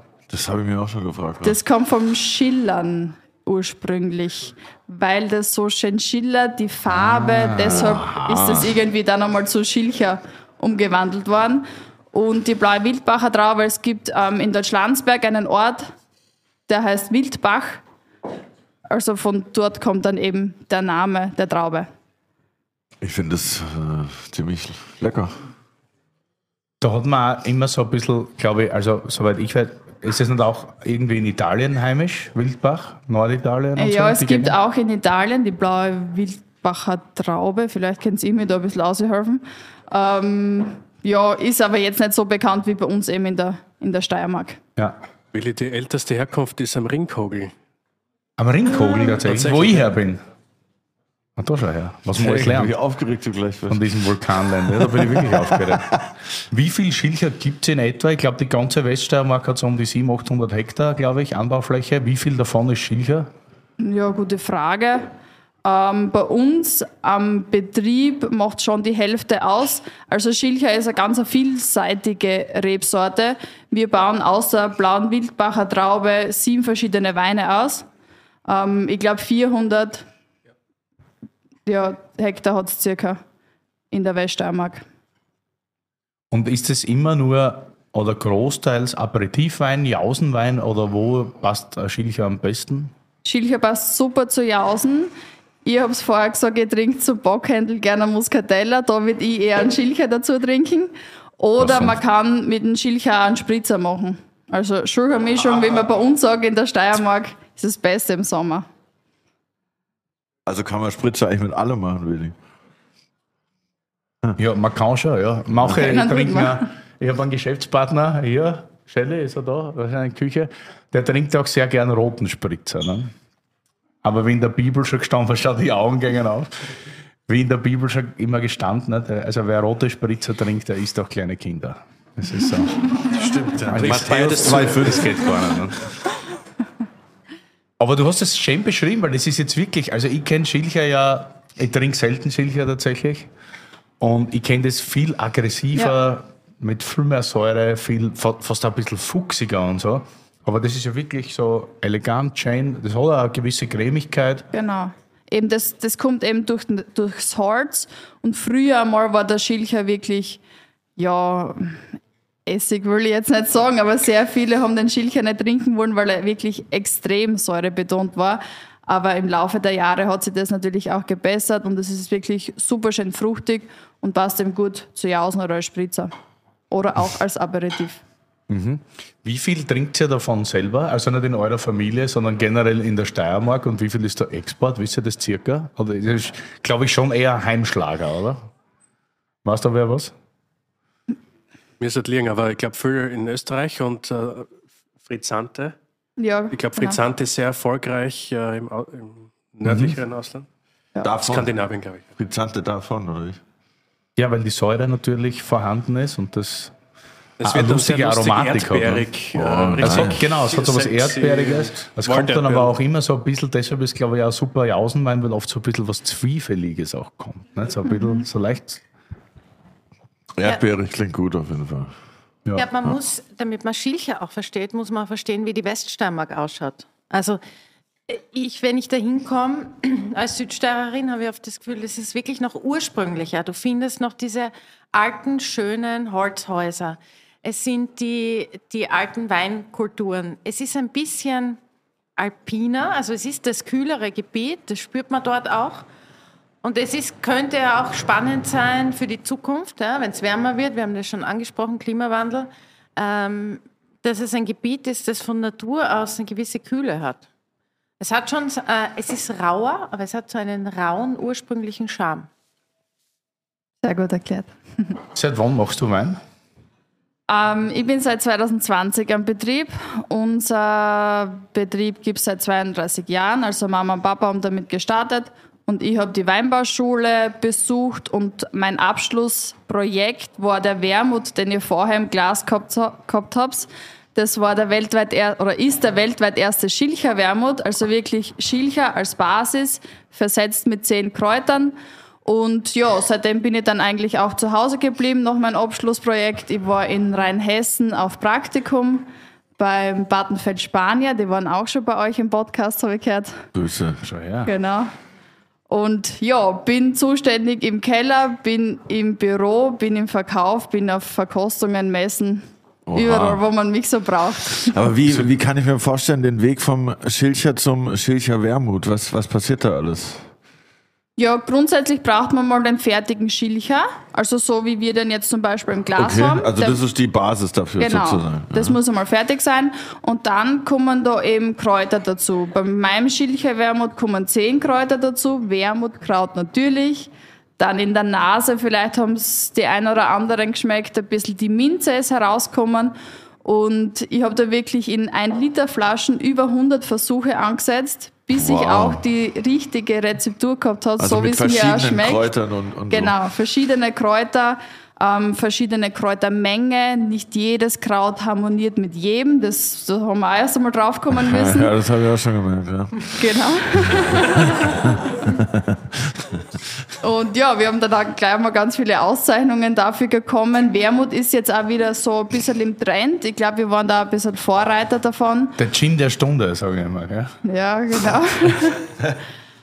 Und ja, ich wollte nicht noch einen Wein machen. Wir haben sehr viele Produkte, sehr viele Weine in unserem Sortiment. Natürlich auch ganz viele Weißweine. Vom Welschriesling über den Sauvignon, Muscatella, Chardonnay. Und deshalb habe ich mir einfach überlegt, was Neues zu machen, was Einzigartiges und dann bin ich auf den Schilcher Wermut eben aufgesprungen. Oh, nice. Und seit wann machst du den jetzt? Auch seit 2020. Ach krass, okay. Also direkt damit eingestiegen auch genau. sozusagen. Nice. Du, weil ich es gerade sehe, das ist eine Klarglasflasche. Ist das Tradition bei euch, die Klarglasflasche, dass man die Farbe von dem Schilcher, weil das so ein Schiller, den man sieht, oder? Ja, also Und wir gibt es haben. manchmal Probleme mit Lichtschaden oder so? Na, na, das, ähm, die Leute, die den zu Hause haben, die wissen das eh, dass man den jetzt nicht unbedingt auf Fensterbacken stellen soll, wo die ganze Zeit die Sonne reinkommt. Gute, Kunden, gute Kundenschicht, nicht? Gut. Ja, Die wenn das Flaschen irgend- überleben wahrscheinlich nicht so, die werden schneller getrunken Ja, vom Lichtschaden. Really. Na, das ist bei uns eigentlich durch die schöne Schilcher Farbe präsentiert man das natürlich auch sehr gern in einer durchsichtigen Flasche. Ja. Also, ich mag das. Schmeckt mir auch sehr, sehr gut. Vielleicht Kann ich mir auch mit, mit, als Frizzant das jetzt sehr Ja. gut vorstellen, muss ich Ja, sagen. Wer ist hier schon mit Schilcher in Berührung gekommen im Raum? Yay. Ja, wenige natürlich. Ja, deshalb sage ich, ne? deswegen war das wichtig, dass man das wirklich Eben. erklärt, weil hier. Voll. Aber was ist jetzt so, wenn ich jetzt mal so als Snoopy frage, was ist jetzt der Unterschied zwischen einem normalen Rosé ist, oder ist es einfach Rosé? Ja, eigentlich ist es einfach Rosé, aber eben aus dieser besonderen Traube, nämlich Blauer Ja, Wildbacher und nur aus dem Gebiet der Weststeiermark. Genau. Merkst du, oder? Ich frage dich in der nächsten Folge, sag das. Ich, ja, habe ich mir gemerkt. Ja, aber ich, ich merke auch, also das Gefühl, ich weiß jetzt nicht, ob es Placebo ist, aber es hat auf jeden Fall irgendwas noch Spezielleres als einfach jetzt Rosé, wenn ich jetzt mal irgendein, irgendein random Rosé reinpfeffer. Ja.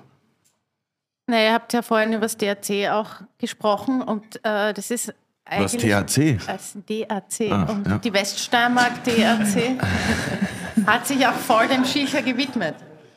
Das musst du auch sagen, wenn du als Region sagst, wir äh, stehen für diese Rebsorte noch stärker, als es der Sauvignon Blanc ist, dann ist es auch ein klares Bekenntnis dafür, dass man äh, die Herkunft herausarbeiten soll. Boah, es schmeckt echt richtig gut. Aber auch die Kombi mit dem äh, Hirschfleischkäse, Passt sehr gut, ja. ja, Leberkäse. die Säure nicht? von der Hirschbeeren, das passt super zu dem Schilcher. Hervorragend. Wie schaut es mit dem Betrieb daheim aus? Aber Übernimmst du dann komplett oder ist im Moment noch mehr in Elternhand? Ähm, ich glaube, wir drei sind ein gutes Team und es wird wahrscheinlich auch darauf hinlaufen, dass ich das dann einmal weitermachen werde. Aber Mama und Papa, die sind jetzt knapp über 50, also die müssen noch, schon noch ein bisschen arbeiten mit mir. Musst ja noch ein bisschen auf Urlaub fahren, ist wichtig. Berlin Ja, genau. natürlich jetzt. Eben, ich muss ja wieder daherkommen und mir das alles anschauen. Immer wieder, sehr gut. Seid ihr halt alle gleichzeitig gekommen eigentlich? War das die gleiche Ja. Odyssee für alle? So eine ganze Maschine gechartert einfach. Ja. Oder? Und wann, seit wann seid ihr da? Heute Morgen, heute Mittag, oder? was? Circa. Ja, also zum Mittag. Erst als wir die Privatjet-Landeerlaubnis bekommen. Ja, das ist in Berlin Das war immer schwierig. schwierig. Sind wir gelandet, super. Also, ich wäre mit meinen Fragen tatsächlich fertig. Curly, hast du noch eine Frage? Ausnahmsweise nicht, ne? Keine Frage, super. Weil wir haben ja hier knappe 50 Menschen, die ganz bestimmt noch lustige Fragen an, an alle hier vorne haben können. Ja, wir haben ja auch so ein ominöses Handmic, was Lenny mir gerade äh, in meinem Knopf im Ohr geflüstert hat. Ihr werdet euch aber selber nicht hören, also seid nicht enttäuscht, wenn ihr reinredet. Aber die Leute da draußen hören euch. Ich kann euch aber auch hierher, wenn ihr unbedingt euch selber hören wollt, dann müsst ihr hierher kommen. Ansonsten könnt ihr einfach das Mic von Lenny benutzen, was er. Äh, Also wo ist vor allem jetzt? zuerst noch bitte an, an Katrin Schilcher, weil ich glaube, dass das jetzt wirklich so das, das unbekannteste Thema wäre. Wäre super, wenn es da noch ein, zwei Fragen gäbe aus dem Publikum. Schilcher ist jetzt sicher nicht fertig. Hallo? Geht's bestimmt. Ich glaube, es ist einfach jeder so geflasht. Ja, weil das so schillert. Klar, ja. Schillern hat die Leute irgendwie, oder wir haben alle bewusstlos geredet, ich weiß es nicht. Dabei dauert das Ganze noch gar nicht so lange. Das ist ja Wahnsinn. Nee, ansonsten, Ich hätte eine Frage. ja bitte. Ähm. Blauer Wildbacher Rotwein. Gibt es das bei euch? Oder? Ja, genau. Gibt es auch bei uns am Betrieb. Äh, Also es ist quasi die gleiche Rebe wie das, was wir jetzt da im Glas haben, wird eben als Rotwein ausgebaut. Zurzeit ist 2019 im Verkauf. Also das reift wirklich ganz lang im kleinen Barrikfass. Und ähm, ja, haben wir auch wieder immer wieder gute Auszeichnungen vom Falstaff. Wir hätten auch noch gerne ältere Jahrgänge. Allerdings sind wir da immer recht schnell ausverkauft. Deshalb jetzt haben wir eben 2019 in der Flasche. Den Wein machen wir allerdings nur, wenn das Jahr auch perfekt passt. Also das ist der gleiche Weingarten wie auch die Trauben, die in dem Wein jetzt da drinnen sind. Und dort bleiben einfach noch einmal Trauben hängen, die reifen noch ein bisschen länger und dann wird erst der Blaue Wildbacher draus gemacht. Und mit welcher anderen Rotweinsorte vergleichst du das? Cabernet Franc oder Blauer Wildbacher zu vergleichen ist, glaube ich, relativ schwierig. Ähm, ja, ich glaube, ich habe es international ein bisschen mehr, mehr Aber wie schmeckt es? Also schon immer mehr Gerbstoff, mehr ja, Säure. Schon, schon mehr Gerbstoff, ja, auf alle Fälle. Also Cabernet Franc wahrscheinlich. Ich weiß, dass der Nitnost schon vor 20 Jahren, glaube ich, auf den blauen Wildbach einmal gesetzt hat. Äh, Nach Cabernet und Merlot und so weiter, bis er dann wieder beim Blaufränker gelandet ist. Syrah war. Syrah war auch, aber er hat sich erhofft, irgendwas wie Barolo oder Barbaresca. Ich kann mich Okay. erinnern. Aber ich, ich glaube, er hat es nicht mehr. Ich wisst es, ich habe ganz selten, ich habe einmal tatsächlich eine Trockenbeerenauslese vom Bauritsch aus Blauen Wildbacher getrunken. Das war cool, weil das hat äh, so immer noch, glaube ich, mit 240 Restzucker 12 Promille Säure gehabt. Das war durchaus, ja, das war, das war was, das, das erlebt dich zum, das, das- erweckt dich so richtig zum Leben. 200 ja, Gramm Zucker. Ja, mehr, ja, das hat mehr gehabt und, und auch wirklich dann die 12 oder 13 Promille Säure, das war ja, eine sehr coole Geschichte. Und wie ist das Verhältnis so zwischen dem Rotwein, den ihr daraus macht aus den Trauben, und dem Schilcher? Rotwein ist bei uns eigentlich der kleinste Prozentsatz. Alles andere wird als Schilcher ausgebaut. Klassischer Schilcher, Lagenschilcher, unser Luna Rosé eben. Dann der Wermut, Schilcher Frizzante natürlich, Schilcher Essig. Also alles vom Schilcher. Schilcher Traubensaft natürlich auch. Auch. Genau, ja. Ach krass, also Damit die Kleinen auch schon anfangen können, Der sich an den Schilcher zu gewöhnen. Aber wie macht ihr dann den, den Traubensaft? Den lasst ihr einfach gar nicht gern. genau, ja. Weil es gibt ja auch. So, also was kann man jetzt generell zusammenfassen für alle, die heute bei dem großen, chaotischen Buschenschank Steiermark Podcast zugehört haben? Kürbiskernöl ist vergessen noch. Ja, das kommt dann noch, ja, Kürbiskernel. Ja, ist geil. Wo das kommt ja dann eigentlich noch. Was haben wir heute gelernt? Wo, wo geht's hin mit der Steiermark? Weil ihr seid ja dann doch irgendwo sehr homogen, aber dann doch, wenn man jetzt die Weststeiermark dazu halt heterogen. Das Vulkanland ist immer noch so ein bisschen zerklüftet. Kommt man da irgendwann nochmal zusammen, nähert man sich an, auch so im Sinne von Climate Warming, dass man sagt, man bemüht sich vielleicht ein bisschen mehr in der Weststeiermark, was ja dann doch alpiner ist, zu tun. Gibt es da viel Sauvignon oder, oder Also bevor wir über den Wein reden, ich glaube, wo es hingeht, ist wichtiger, ihr kommt einmal her. Das heißt, wenn ihr den Podcast äh, angehört habt, kommt in die Steiermark, schaut es euch an. Bitte glaub, auch mal Steve und Jens am hier besten. zuhören. wieder alles, alles voller Touristen wieder Wir dann? müssen mal wieder eine, eine Reise machen, habe ich jetzt schon des Öfteren gedacht. Also bitte, bitte acknowledgen von unserem Podcast-Leitungsteam. Danke. Na, aber wie geht's weiter? Also im Sinne jetzt auch, wenn man, wenn man sieht, so vom Regen, ich meine, gut, man kann sich gegen das Wetter ja nicht wehren. Aber gibt es irgendwelche Ansätze? Noch mehr arbeiten. Was? Noch mehr arbeiten.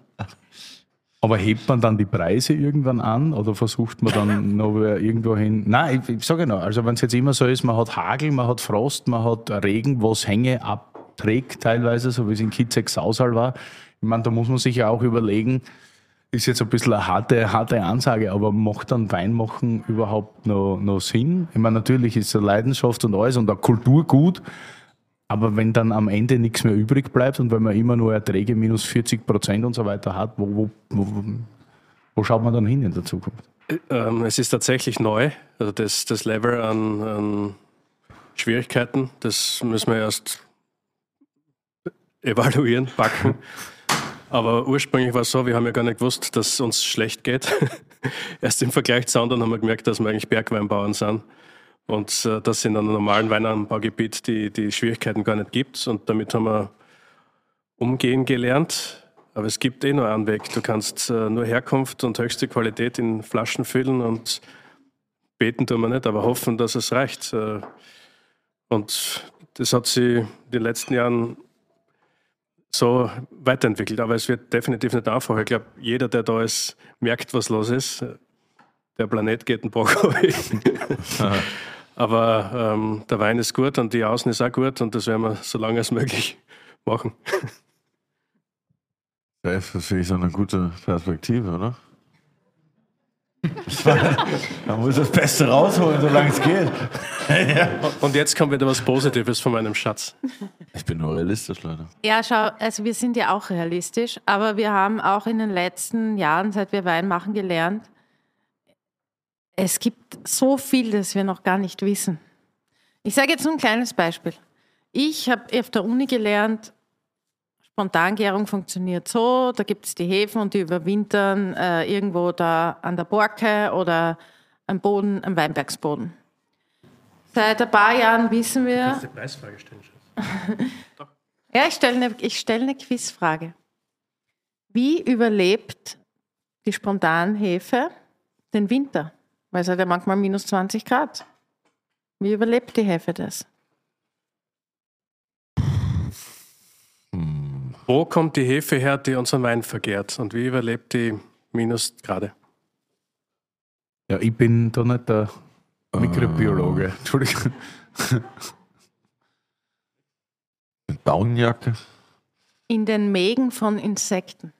Wow.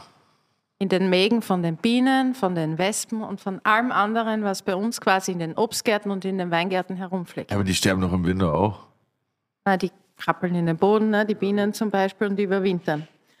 Und die, Ach, echt? die, Spon- die, die Hefe, die wir für unsere Ich dachte, die sterben einfach. ja, keine Machst sogar noch ein bisschen Biologieunterricht für Curly. Ja, was geht? Na, aber wenn du drüber nachdenkst, ja, dann, dann denkst du plötzlich, fuck, ich darf nie wieder ein Insekt vernichten. Weil Ja, das Gelsen ist, schon. Ja, Gel- Gelsen schon. Aber das ist wichtig, dass mein, dass mein Wein spontan gärt. Und jetzt wissen wir das, ist ja wissenschaftlich erst seit ein paar Jahren erforscht. Aber wir haben schon immer gewusst, wenn wir bio arbeiten und wenn wir auf unsere Natur Acht geben, dann klappt es auch mit der Gärung im Keller besser. Und dann werden die Weine auch individueller. Und jetzt gibt es eine neue Forscherin, äh, in Graz gibt es eine Forscherin auf der Universität, die forscht am Mikrobiom. Kennt jeder Mikrobiom des Darms, ja, wie wichtig das ist, dass wir uns alle vielfältig ernähren, damit es auch der Darmflora gut geht. Und jetzt erforscht man gerade, dass auf jeder Traube, aber auch auf jedem anderen Gemüse auch ein eigenes Mikrobiom da ist und das hat auch einen eigenen Geschmack. Das heißt, wenn wir von Herkunft und Standort und Terroir reden, dann macht es einen Unterschied, wie wir in dem Weinberg zum Beispiel arbeiten, weil dann gibt es dort andere Lebewesen und es gibt auch ein anderes Mikrobiom und es wird auch den Geschmack unseres Weines anders, sich anders dann ma- manifestieren. Das sind Erkenntnisse, die haben wir jetzt vielleicht seit zehn Jahren, wenn überhaupt.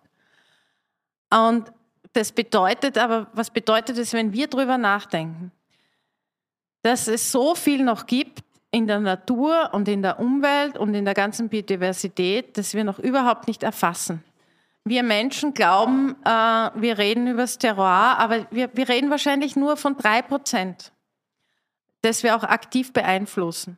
Und ähm, das heißt auch für uns, dass wir jetzt, was die Zukunft betrifft, einfach aufmerksam sein müssen, mit offenen Augen durch unsere Böden, also durch unsere Weingärten gehen müssen, auf unsere Böden acht geben müssen.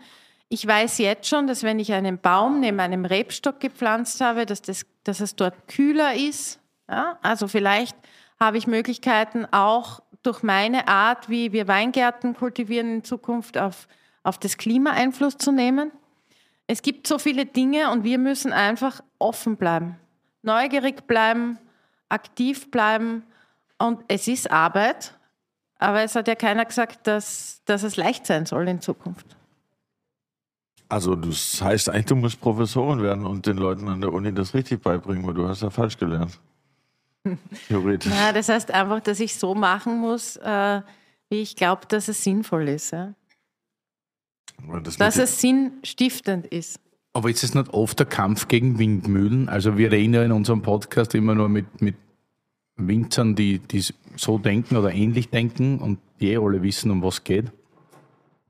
Aber das ist ja, ich glaube, in der kompletten Weinproduktion sind das nicht einmal 5%. Und der Rest ist Industrie und nicht so authentische wie soll ich sagen, weinhaltige Getränke oder wie man das nennen kann teilweise. Ist es dann auch oft ein, Kampf gegen Windmühlen oder verzweifelt man da oder denkt man sich, man macht sein Ding einfach weiter, bis dann, oder probiert man dann auch mal vielleicht mit der Politik zu reden, dass gewisse Sachen vielleicht so nicht mehr stattfinden können künftig oder dass man diverse Sachen anders machen sollte.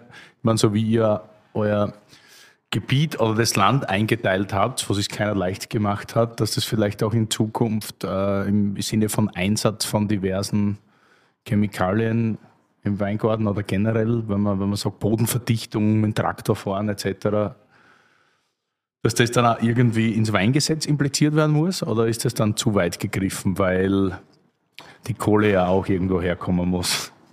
Du, du machst, das ist ein Riesenthema. Wir haben noch gemerkt in, äh, in der Vergangenheit, man, man muss im Prinzip eine gewisse Vorbildwirkung einnehmen und das vorleben und verarbeiten und vielleicht auch in einer gewissen Art und Weise erfolgreich sein damit. Und da hat man den größten Impact.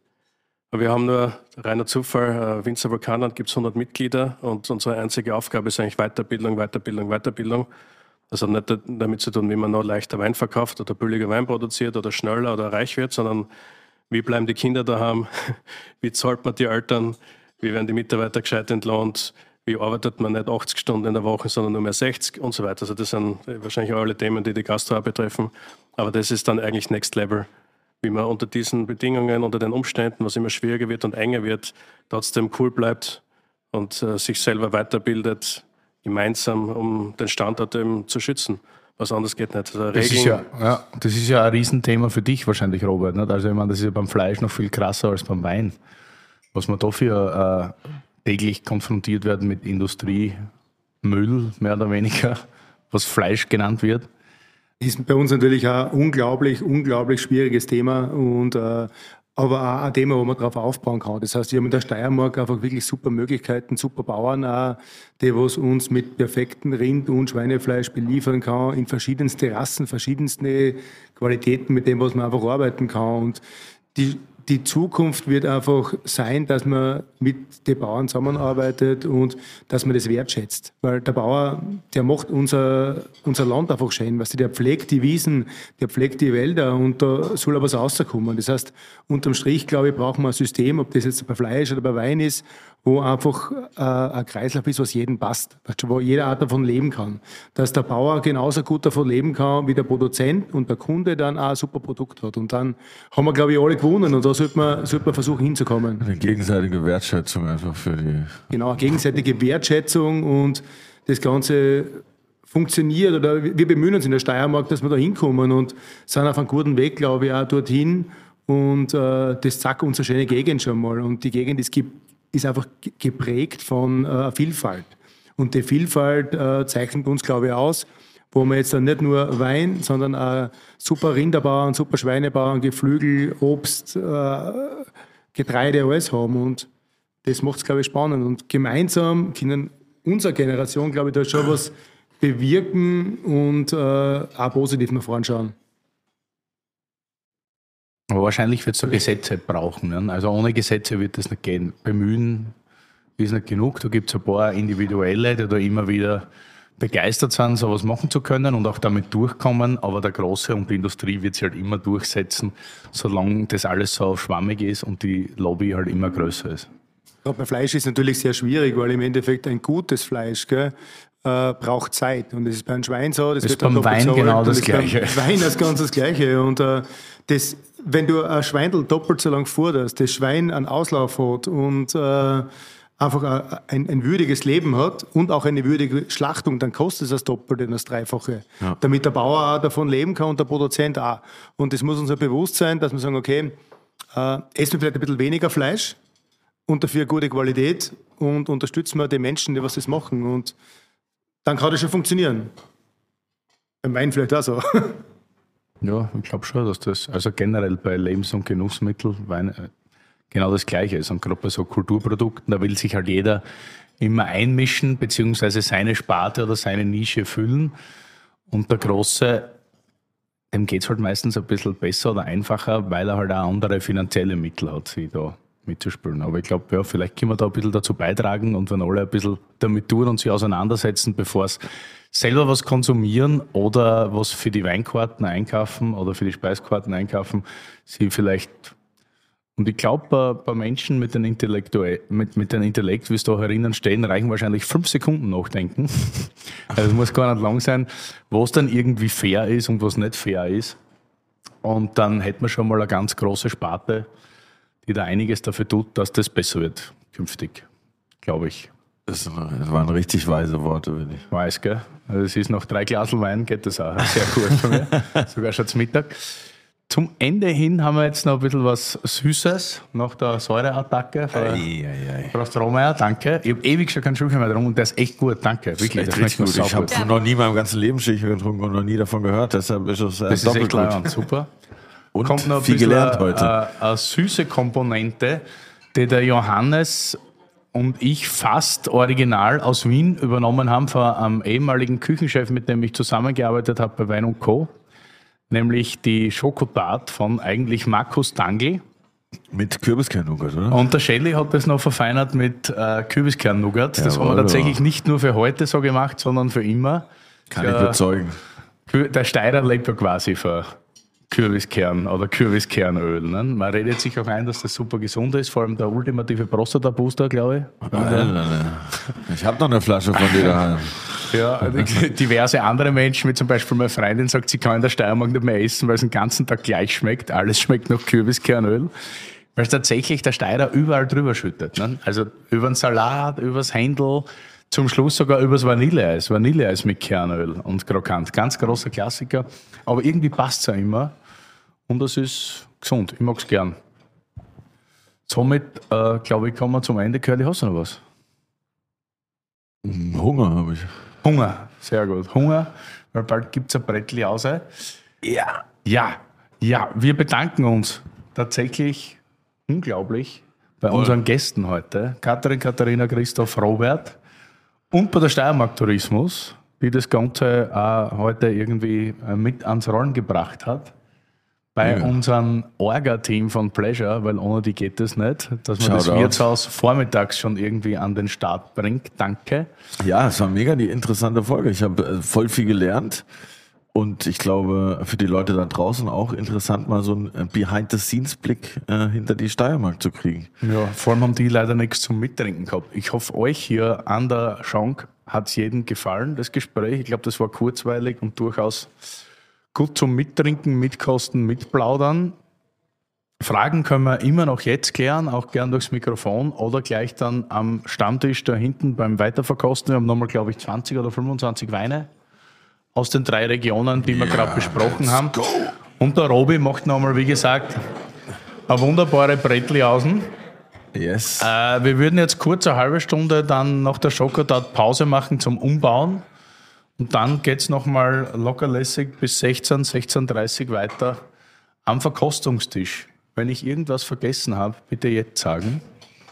Ich glaube nicht. Aber, ich, aber nicht. ich, hätte gerne von allen hier noch mal einen fetten Applaus, dass die Steiermark heute hier in the building ist. Ich glaube, leckerer wird es nicht mehr heute, außer bei der Verkostung. Und ja, Mann. Ich bin sehr happy dass wir hier heute deine, deine Hood mal repräsentieren konnten, Willi. Und ich würde ja, sagen, danke. hasta la vista, I'll be back. Unsere. Achso, machst du jetzt einen auf Arnold oder was? Das, ist, das, das, das war eine Hommage an dein, an dein Vorbild. Wie hat Thomas Muster immer gesagt? Keine Ahnung. Hat der einen Erfolg gehabt? Nein. Der hat einfach gewonnen. Na super, Prost, danke. Bringen wir noch. Cheers.